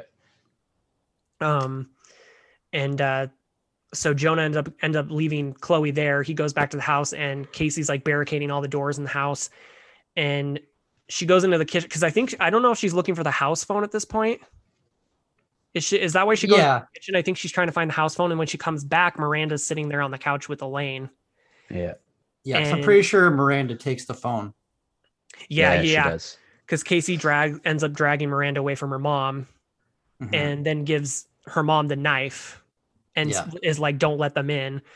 And then Miranda ends up fucking running away from Casey again. These children Yeah. are constantly these children are constantly running off, and um, that's when you get the scene where Chloe ends up like finding her children. And it's kind of like a it's like oh it's such a heartwarming moment for a second she's like oh i found you. Oh. And um and then this scene like as that scene's happening you get like the scene where chloe or where casey hears miranda and she's like imitating like the cat meowing. Yeah and Yeah. so she, so she goes upstairs and she sees uh miranda sitting in her room and uh at the same time you get like the other the other scene of uh chloe getting attacked by her children because he's like pulling on her earring Oh man, I was I like kept trying not to look because I was like, I don't know if they're gonna show it. I wouldn't doubt it if they did. But he just like grabs her earring. she's like, Nikki, like, don't do that. It's like, oh and then fucking Leah ends up taking, I think it's like a knife and just stabs it into Chloe's Yeah, eye. it Which was is, a pencil. yeah, and it doesn't shy Yeah, away was from it either. No, that was not. It definitely in. shows that part. yeah. Um, but then I get that at the same time, Casey ends up like attacking Miranda, and then Miranda's like screaming and making a big fuss and making it seem like Casey was the one that attacked her, and uh, Jonah ends up like fucking whacking Casey over the head. Yeah. What what was it that she hit her with? I'm not really sure. The it was like a toy phone or something, wasn't it? It might have been an actual phone. Or maybe the actual phone. Yeah. Yeah, he like whacks her over the head with it and then locks her in that bedroom.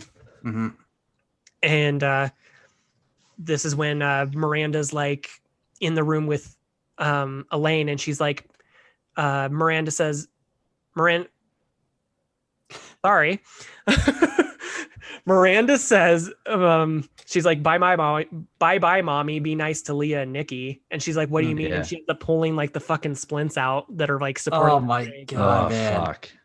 That would hurt so much. such Yeah. a bitch And then like Jonah Jonah just takes her and leaves. Yeah. And uh I loved the the actress that played Miranda in this. I thought she did like such a good job, like of Mhm. having her like her nice side, and then like this whole end scene when she like yanks the splinters out like really quickly, leaves with the dad, and then when the dad's leaving at the door, he goes to like close the door, but she like puts her hand up so the door doesn't close like all the way, yeah so the other kids can still get in. It's like it's fucking genius. Yeah. Yeah. Like her her subtle switches from being like nice to to good. It Mhm. almost kind of reminded me of uh Esther in Orphan, like how she can go Yeah. from like fucking being, you Yeah. Psychotic to immediately playing the victim right away. And that that's the other scary thing about this film is that like you know, children are children and of course you're going to believe your child when they say something but it's like what if like your child was manipulating you and and trying to Mhm. make you believe in something that's not true bec- it's just crazy like the whole Yeah. concept to me is terrifying hmm um but uh i like this next scene because this scene was pretty pretty good with like the tension building because you get the you they end up driving off and then um casey can see from the bedroom window that like leah and nikki are standing outside and like she tells her mom like don't let them in and you see that one of the doors to the to the house is kind of open because the wind blew it open Mhm. and so Elaine is like dragging herself to that door and she ends up like locking it just in the nick of time. But then Mhm. when Casey goes back to the window, they're gone. And yeah, it didn't show how the children got in the house. They're just in there. no. So the door that was open, that's the door that uh, Miranda like hit open before they left.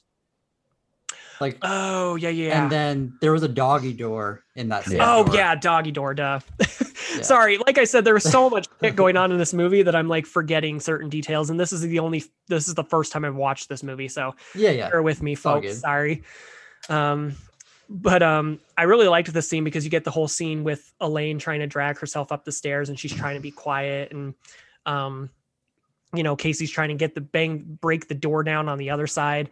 And I like how they kind of paid homage to the shining in the scene because you get the two children standing at the bottom of the stairs and they're coming towards her and she's got like the Elaine's got the fire poker in her hand and she even specifically says stay away from me and she's swinging it as she's saying it Mhm. and it re- like the moment she did that i was like oh wendy torrance from the shining with the baseball bat like Mhm. because Yeah. it's almost just like that and i like how they did that And even the scene with uh with the door too, because like she only breaks out a couple panels out of the bottom of the door. So it's it's kind of also very like here's Johnny. yeah, yeah. um and so like the children are standing there and they're like about to kill her and then casey breaks through the door and then this is when she forces nikki's neck into the piece Oh my God. and it just Oh, fuck. him The So one just like, thing, wow yeah, the one thing that bothered me about this scene um is like they're coming up to her and Elaine is like has the poker. She's like, stay away. And then she just like breaks down. She's like, I can't do it. Like, I can't kill these kids. Mhm. But then like she can't kill like her niece and nephew or whatever. But then at the end of the movie, you know what happens. it's like, why can you not kill these kids? But you know, without getting into the very end of it, it's like, what the fuck? uh, probably just instinct i don't know but yeah i get what you're saying it kind of it kind of contradicts her uh, moral character in Mhm. this Yeah. scene with the with the scene coming up shortly. But yeah, no, like it does not shy away from the gore with children at all in this movie. No, like they don't they they show it. I do. and and Nikki, yeah, Nikki gets fucked up. By it is that. kind of a it is kind of a cool kill though. It is. Yeah. Not that it's cool to see a child die, but like it was kind of a creative kill, I thought. Uh-huh. Mhm. but um yeah so then then fucking casey's just like i don't give a fuck i'm killing these kids are dead i'm killing them and she ends up going down she runs down the stairs to try to kill leah but the but elaine stops her Yeah. and so they end up just escaping in the car instead and then they come across like the other crash car the one that jonah was driving Yeah. And you just see like a big gaping bloody hole in the the windshield because Casey gets out of the car to go investigate. And then this is one thing that I was just like, because I know that there was like one part where showing a transition where snow had started to fall and stuff, but I was like, they haven't been gone that long for the snow to cover the dad's body up that much. Uh-huh. Yeah. There was a couple issues with this scene. The first was why wouldn't Casey drive the car when her mom has a severely broken leg? yeah, what the fuck is that about? and also the only way that he could go through the window like that is if they're going you know pretty fucking fast and i highly doubt that he was booking it out of there Mhm. Yeah, yeah, especially in the snow. Like it doesn't make a lot of sense that he would he would fucking go through the windshield with that much force. yeah, um but yeah i was just like that was like one of the first things i noticed too was you know they wouldn't have been driving that fast plus like i don't think that much snow would have been falling to where you would only see his face underneath the no freaking Yeah. way Yeah. yeah unless miranda maybe covered up. she yeah exactly but it didn't look like that it looked like freshly like Mhm. fallen snow is what it looked like to me but I, I mean she could have covered it up i don't know um but yeah then this is when you get like the whole well because then miranda tries to kill casey because you see miranda running after casey and this is what you were just saying brooke with she ends up like elaine ends up flooring it in the car and ends up like pinning the pinning miranda against the her car and the other car. Yeah, ends up killing her. brutal man. Jeez. Like, this is what i was thinking before like you won't kill these two kids who are about to gut you like a fucking fish but you'll run your own kid over. Yeah it doesn't make much sense to me but you know it's the way it happens i guess um and then it's like when casey starts to vomit and you're like oh shit something's happening with casey because then Mhm. she starts kind of wheezing too Mhm. and then um you get the like the all the other children coming out of the woods too yeah and uh like they they drive off and like leave the kids behind and you see leah standing there with them yeah, yeah. Mhm. and then like for like the the final twist of the film as they're driving off you kind of see casey and her face starts to like change into something a little more sinister and then it Yeah. cuts to the credits but yeah i don't know i had a oh go ahead I was gonna say Elaine kind of hes- hesitates before she lets Casey get back into the car too. mm, hmm hmm Like I don't know, I don't know what was with the hesitation, but like she doesn't unlock the door right away. Well because i think she recognizes the symptoms now she finally you know understands like because casey throws up and then she starts wheezing and like that's exactly what happened to the other kids so i think that's she kind of picks up on that But if she's outside of the car, how does she know she's wheezing? because you can hear oh that's true I don't. I think I think it's because she sees all the other kids and she's like, "Well, do I want to take the chance of opening the door? Yeah. Maybe." Yeah, yeah, and I don't know. I have I have like kind of a problem with the way this scene en- with the way this movie ends. I think it's cool that they kind of like show that like there are more kids that are infected with this virus.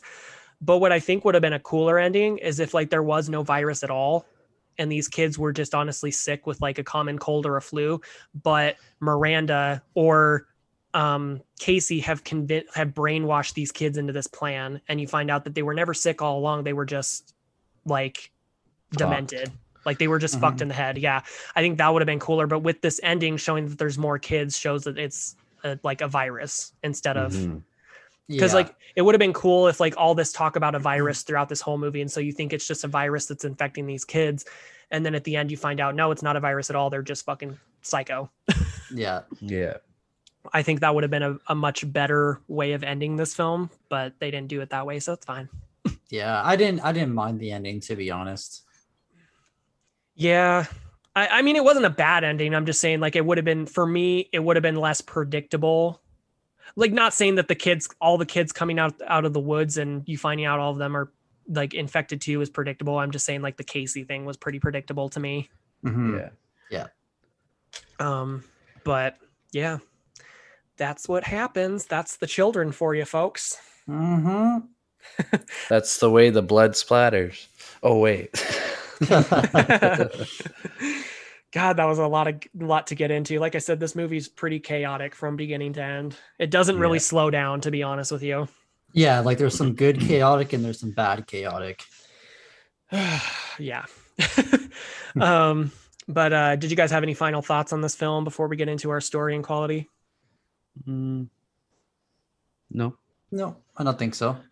Cool. All right, so uh, we get into our story rating and our quality rating. So who wants to go first?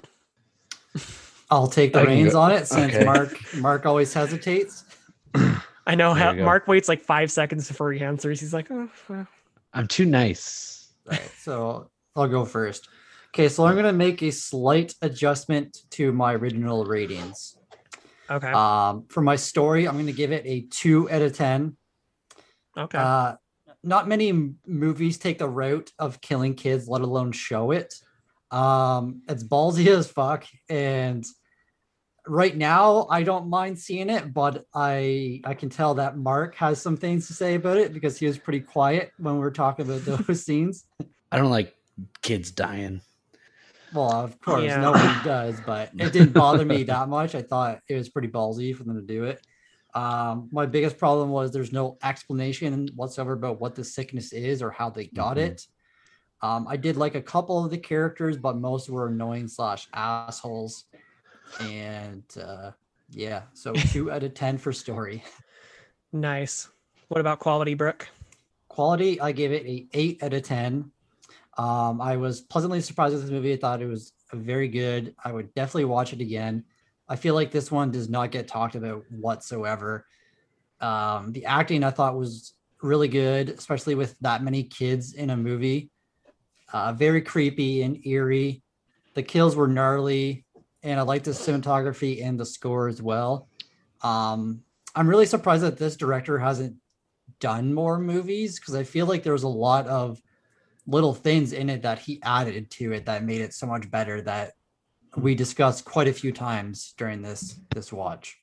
Yeah, like a lot of things that he like expanded on and uh, made a And lot even better. just like yeah, like little like camera things and you know little tricks and stuff like that. So um story two out of ten and quality eight out of ten.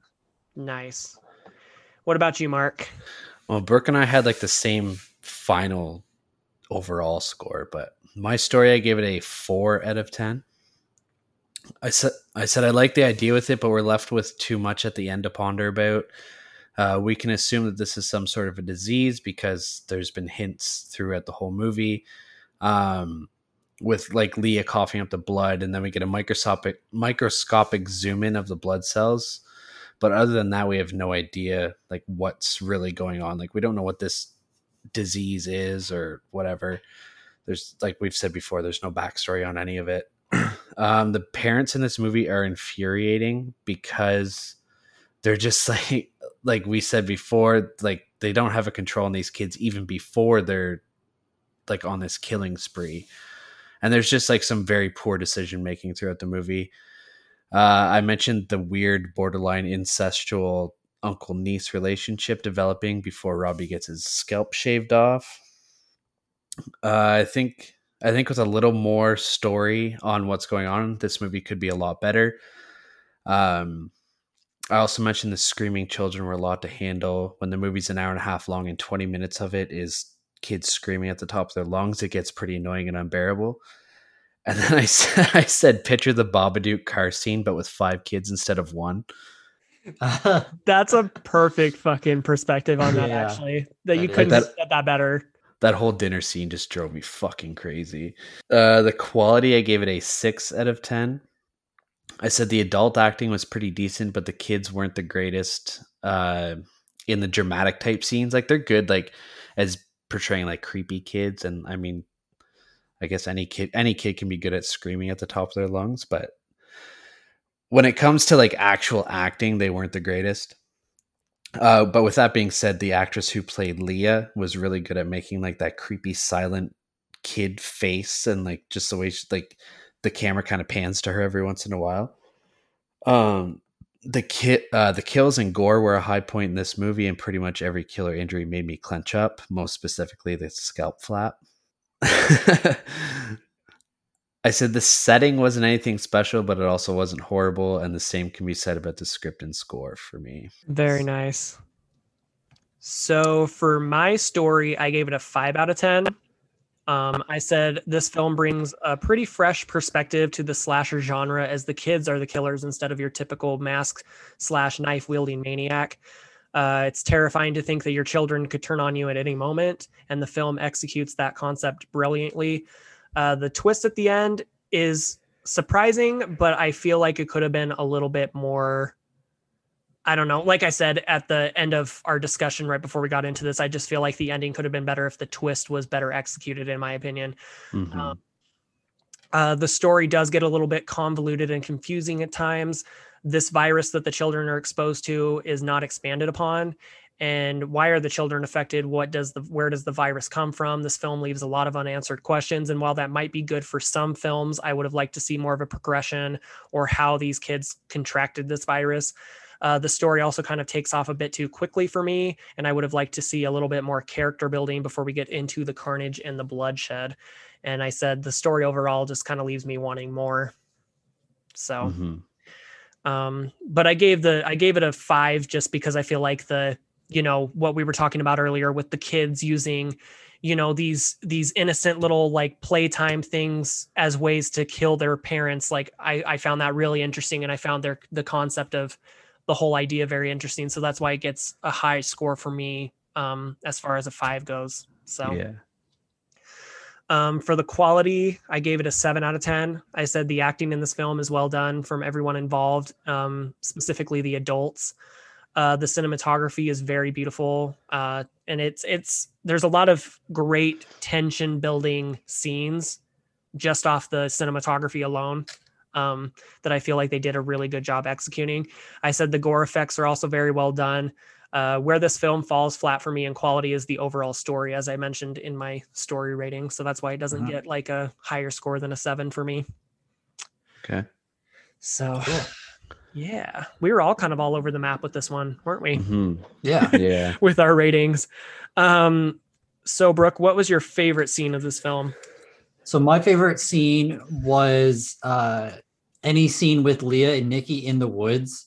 Mhm. Um I just thought that the chemistry like the chemistry between the two the two kids I thought was really well done. Like you could tell that they are brother and sister in the movie. Um just very very creepy and Mhm. like Chloe she like it's her two kids so she's like oh I finally found you everything's okay and then like they just like grab her earring and even at like the end scene whenever they're about to kill Elaine and they have her fucking earring in his hand Oh, it has like the yeah. skin on it still it's like oh Yeah. so yeah just like any any scene with them in the woods I thought was really well done Nice. And uh, what would be your least favorite scene, Brooke? So my least favorite scene is the inter- interaction between Robbie and Casey in the shed. Uh, Mhm. very weird and disturbing. I mean, we talked about that scene for like five minutes, so not much more to expand on. But that scene was, if they could just like cut that out of the movie, would make this movie a lot better. I agree. Uh, what about you, Mark? Uh, my favorite scene I said is Robbie's kill. I said it's the first kill in the movie, and they really set the bar high for the rest of the kills throughout the movie. And like it kind of like you don't expect a movie like this to be high in the gore factor, but it it kind of took me by surprise to see this because like you guys were saying like because we see Robbie just like laying in the snow and there's blood everywhere, and I'm just like, where the fuck is he bleeding from? And then you they flip him over and you see that head flap, and I'm like, whoa, okay, there it is.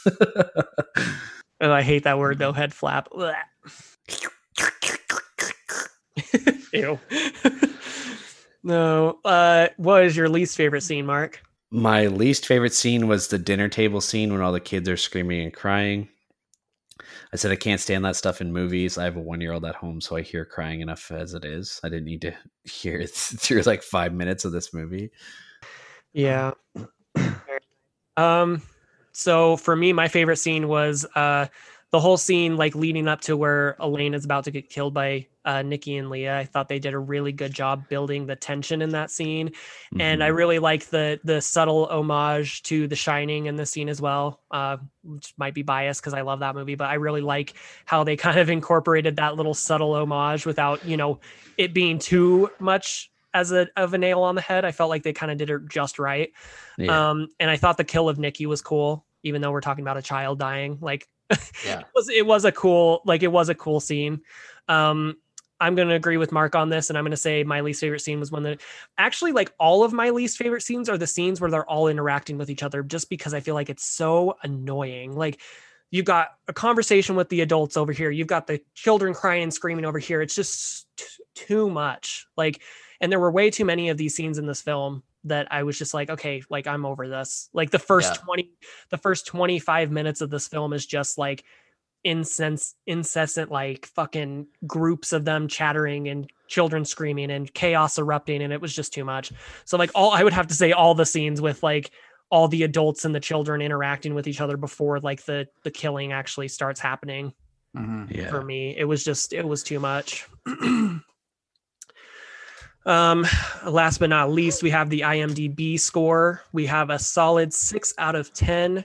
Would you guys say that that's a fair rating as far as this film goes, or would you give it a, a, a lower rating or a higher rating? It's, I said six is like maybe the absolute highest point that I could give this. But for me, it's like, it's closer to like a five or a 5.5. Yeah, I would I would definitely agree with the number higher than six. Um, I would yeah probably like what Mark said between like I don't know five point four five point six. Yeah, yeah, I'd probably give this movie. I really don't think it deserves a six.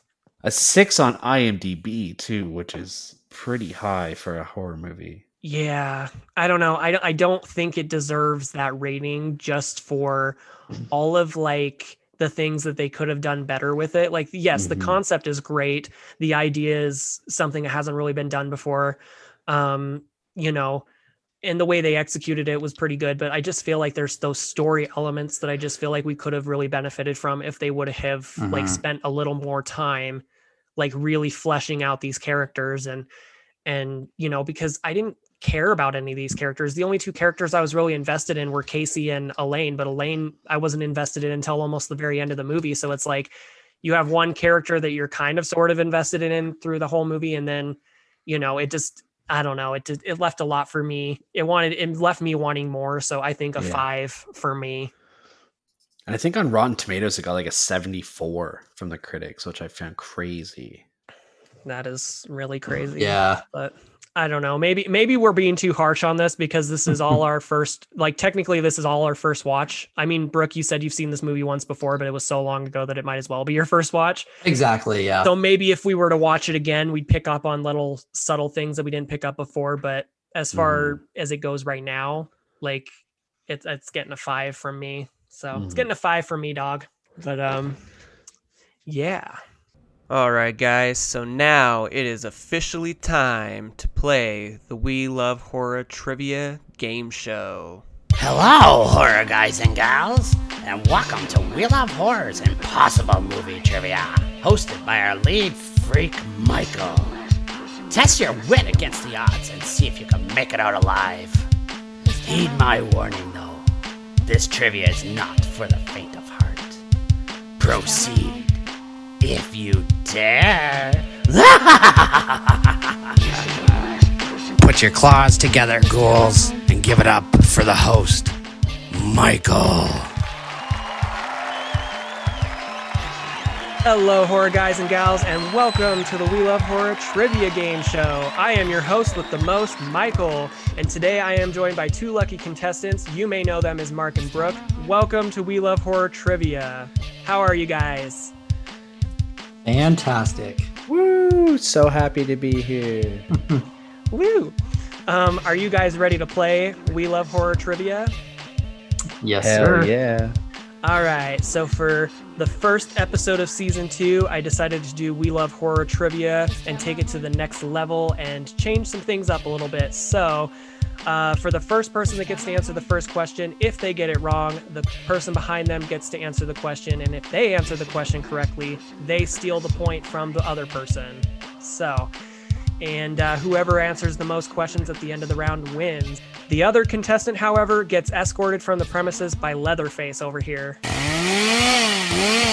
Question number one, Mark. What, and these are multiple choice. Uh, what is the name of the clown played by Sid Haig in Rob Zombie's film The Devil's Rejects and House of a Thousand Corpses? Is it A, Joseph Grimaldi, B, Bonzo, C, Jingles the Clown, or D, Captain Spaulding? Captain Spaulding. That was correct, sir. It was Captain Spaulding. So let's put a point on the board for Mark. All right, Brooke, you ready for question number two? Yes, sir. Which other famous haunting case did Ed and Lorraine Warren from The Conjuring also investigate? Is it A, the, Ces- the Cecil Hotel, B, the Stanley Hotel, C, the Bell Witch haunting, or D, Amityville? I'm going to go with the Bell Witch. Sorry, Brooke, it was not the Bell Witch. Sorry. Better luck next time. All right, Mark, can you answer this question correctly? D, the Amityville haunting. That is correct, sir. Let's put another point on the board for Mark. Dag nabbit. All right, Mark, question number three. This one is a little bit of a trickier question. So, how much screen time does Hannibal Lecter actually have in Silence of the Lambs? Is it A, hmm. 32 minutes, B, 16 minutes, C, 24 minutes, or D, 40 minutes? I'm gonna say C, 24 minutes. Nope, that is incorrect, sir. Brooke, if you can get this cor- question correct, you can steal the point. I'm going to go with 16 minutes. That is correct, sir. You get a point on the board. So are we, we are uh, Mark is leading by two, Brooke close behind with one point. All right, Brooke, let's see if you can get this next question right. So question number four. How many different timelines currently exist in the Halloween franchise, not including Season of the Witch as a separate timeline?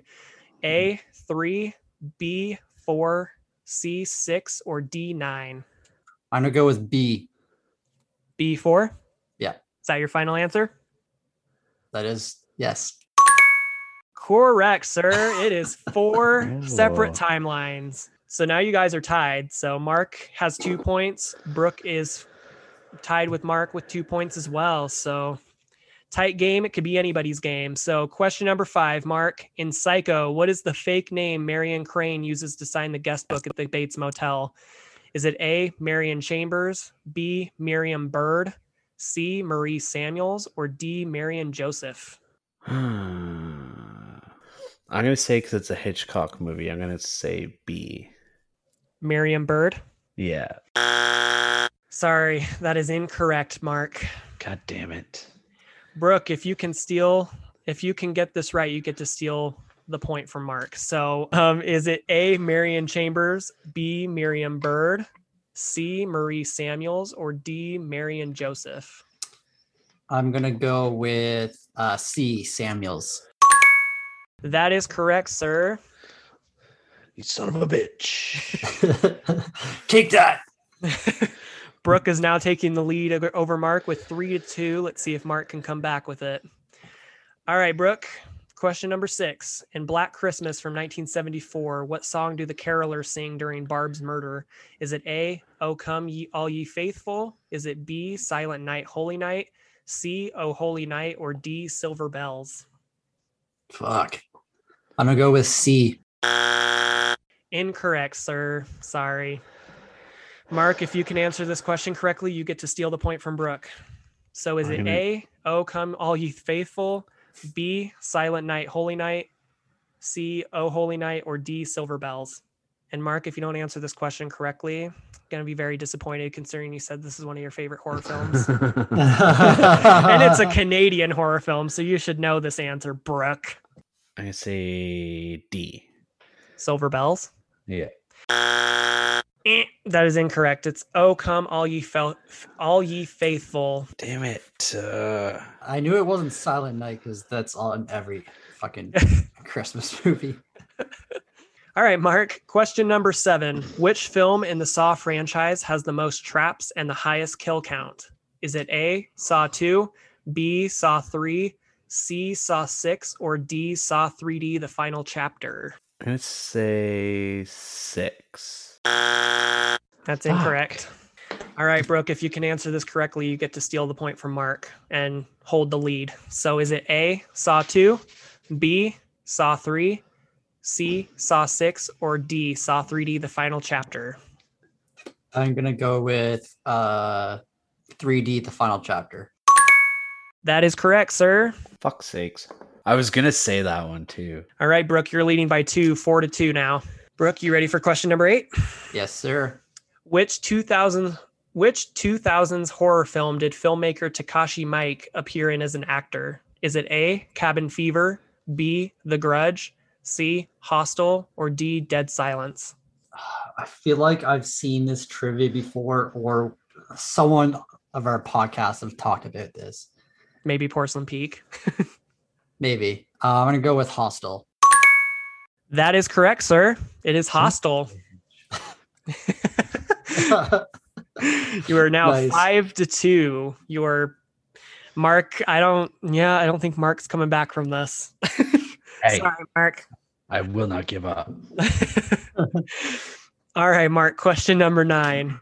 Who was cast as Freddy Krueger in A Nightmare on Elm Street 2 Freddy's Revenge before the filmmakers realized they couldn't get just anyone to play Freddy?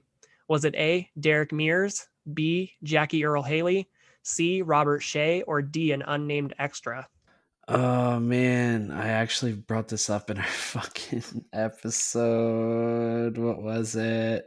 Uh fuck, fuck, fuck, fuck, fuck. Rhyme the names off again. Okay, so A. Derek Mears, B, Jackie yeah. Earle Haley, Definitely C. wasn't him. Robert Shaye, or D. An unnamed extra? It's got uh, it's got to be Robert Shaye because I know it wasn't the first two. That's What? incorrect. Robert Shaye? Yeah, that's incorrect. All right, Brooke, if you can answer this question correctly, you get to steal the point. So was it A, Derek Mears, B, Jackie Earle Haley, C, Robert Shaye, or D, an unnamed extra? I'm gonna go with unnamed extra. Ding, ding, ding. That is correct, sir. that Woo! is that is five to two. All right. Robert Shaye was Robert Shaye was a producer on it. That's the fucking that's what I was getting confused. okay. Gotcha. Damn, you really had me questioning that for a second, Mark. I was like, oh Man, I like I'm with Brooke. I could have swore I said Robert Shaye's name in that. Fucking episode. That you we did, probably did, but you were probably referring to him as like the producer and saying that he was related to Lynn Shaye. If I remember Yeah. correctly, I'm pretty sure you did bring him up, but it wasn't because he was he was originally supposed to play Freddy. Mm-hmm. Final question, Brooke. Are you ready? Yes, sir. In the Texas Chainsaw Massacre, what is the name on the side of the truck that runs over the hitchhiker? Is it A. Gunnar Hansen, B. So Long Sally, C. Black Maria, or D. Tobe Hooper? Um, hmm, I don't even remember seeing any writing on that. I'm gonna go with uh, So Long Sally. That's incorrect. All right, Mark, if you can answer this question correctly, you get to steal the point from Brooks. So was it A, Gunnar Hansen, B, So Long Sally, C, Black Maria, or D, Tobe Hooper? I say Black Maria. That is correct, sir. Hey, Hey, Nice job. Nice job. We have a winner, folks, and that would be Brooke. Congratulations. hell yeah! You won the first episode of We Love Horror Trivia Game Show. So, congratulations to you, Brooke. Thank you. Eat shit, Mark. no, Mark, better luck next time. boo. Thank you all for tuning in to the We Love Horror Trivia Game Show, and we will see you next week. See you guys later.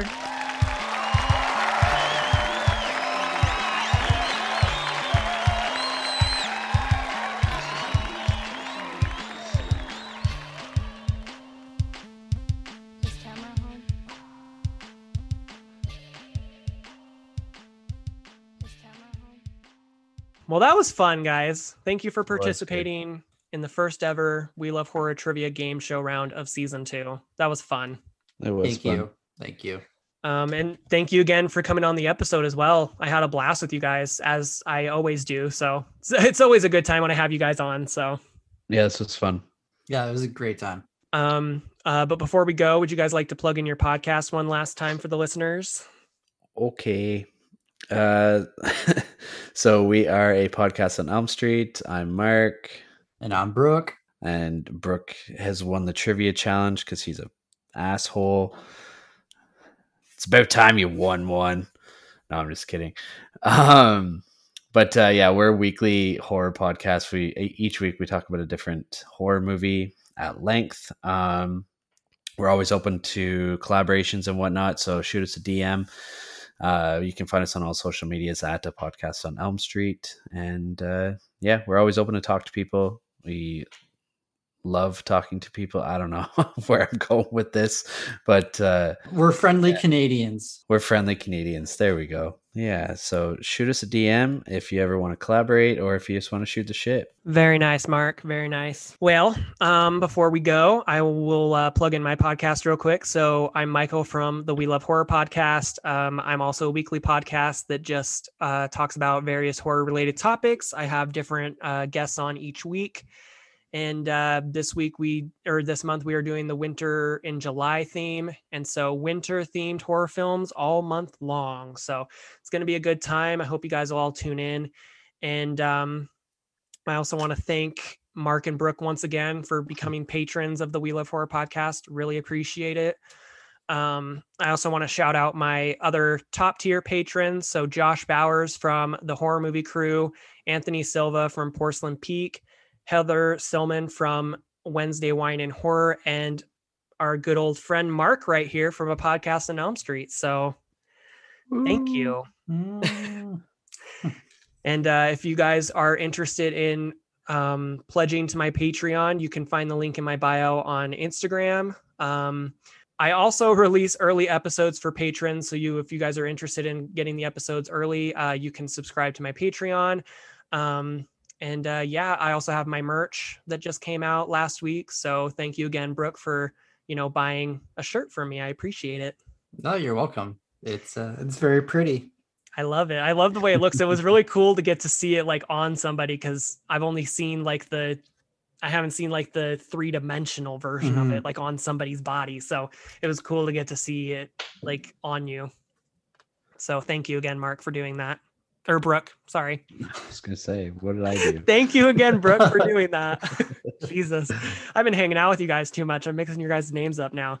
Yeah. Um, but uh, yeah, thanks again for coming on, and uh, we will see you guys next time. Bye. Bye.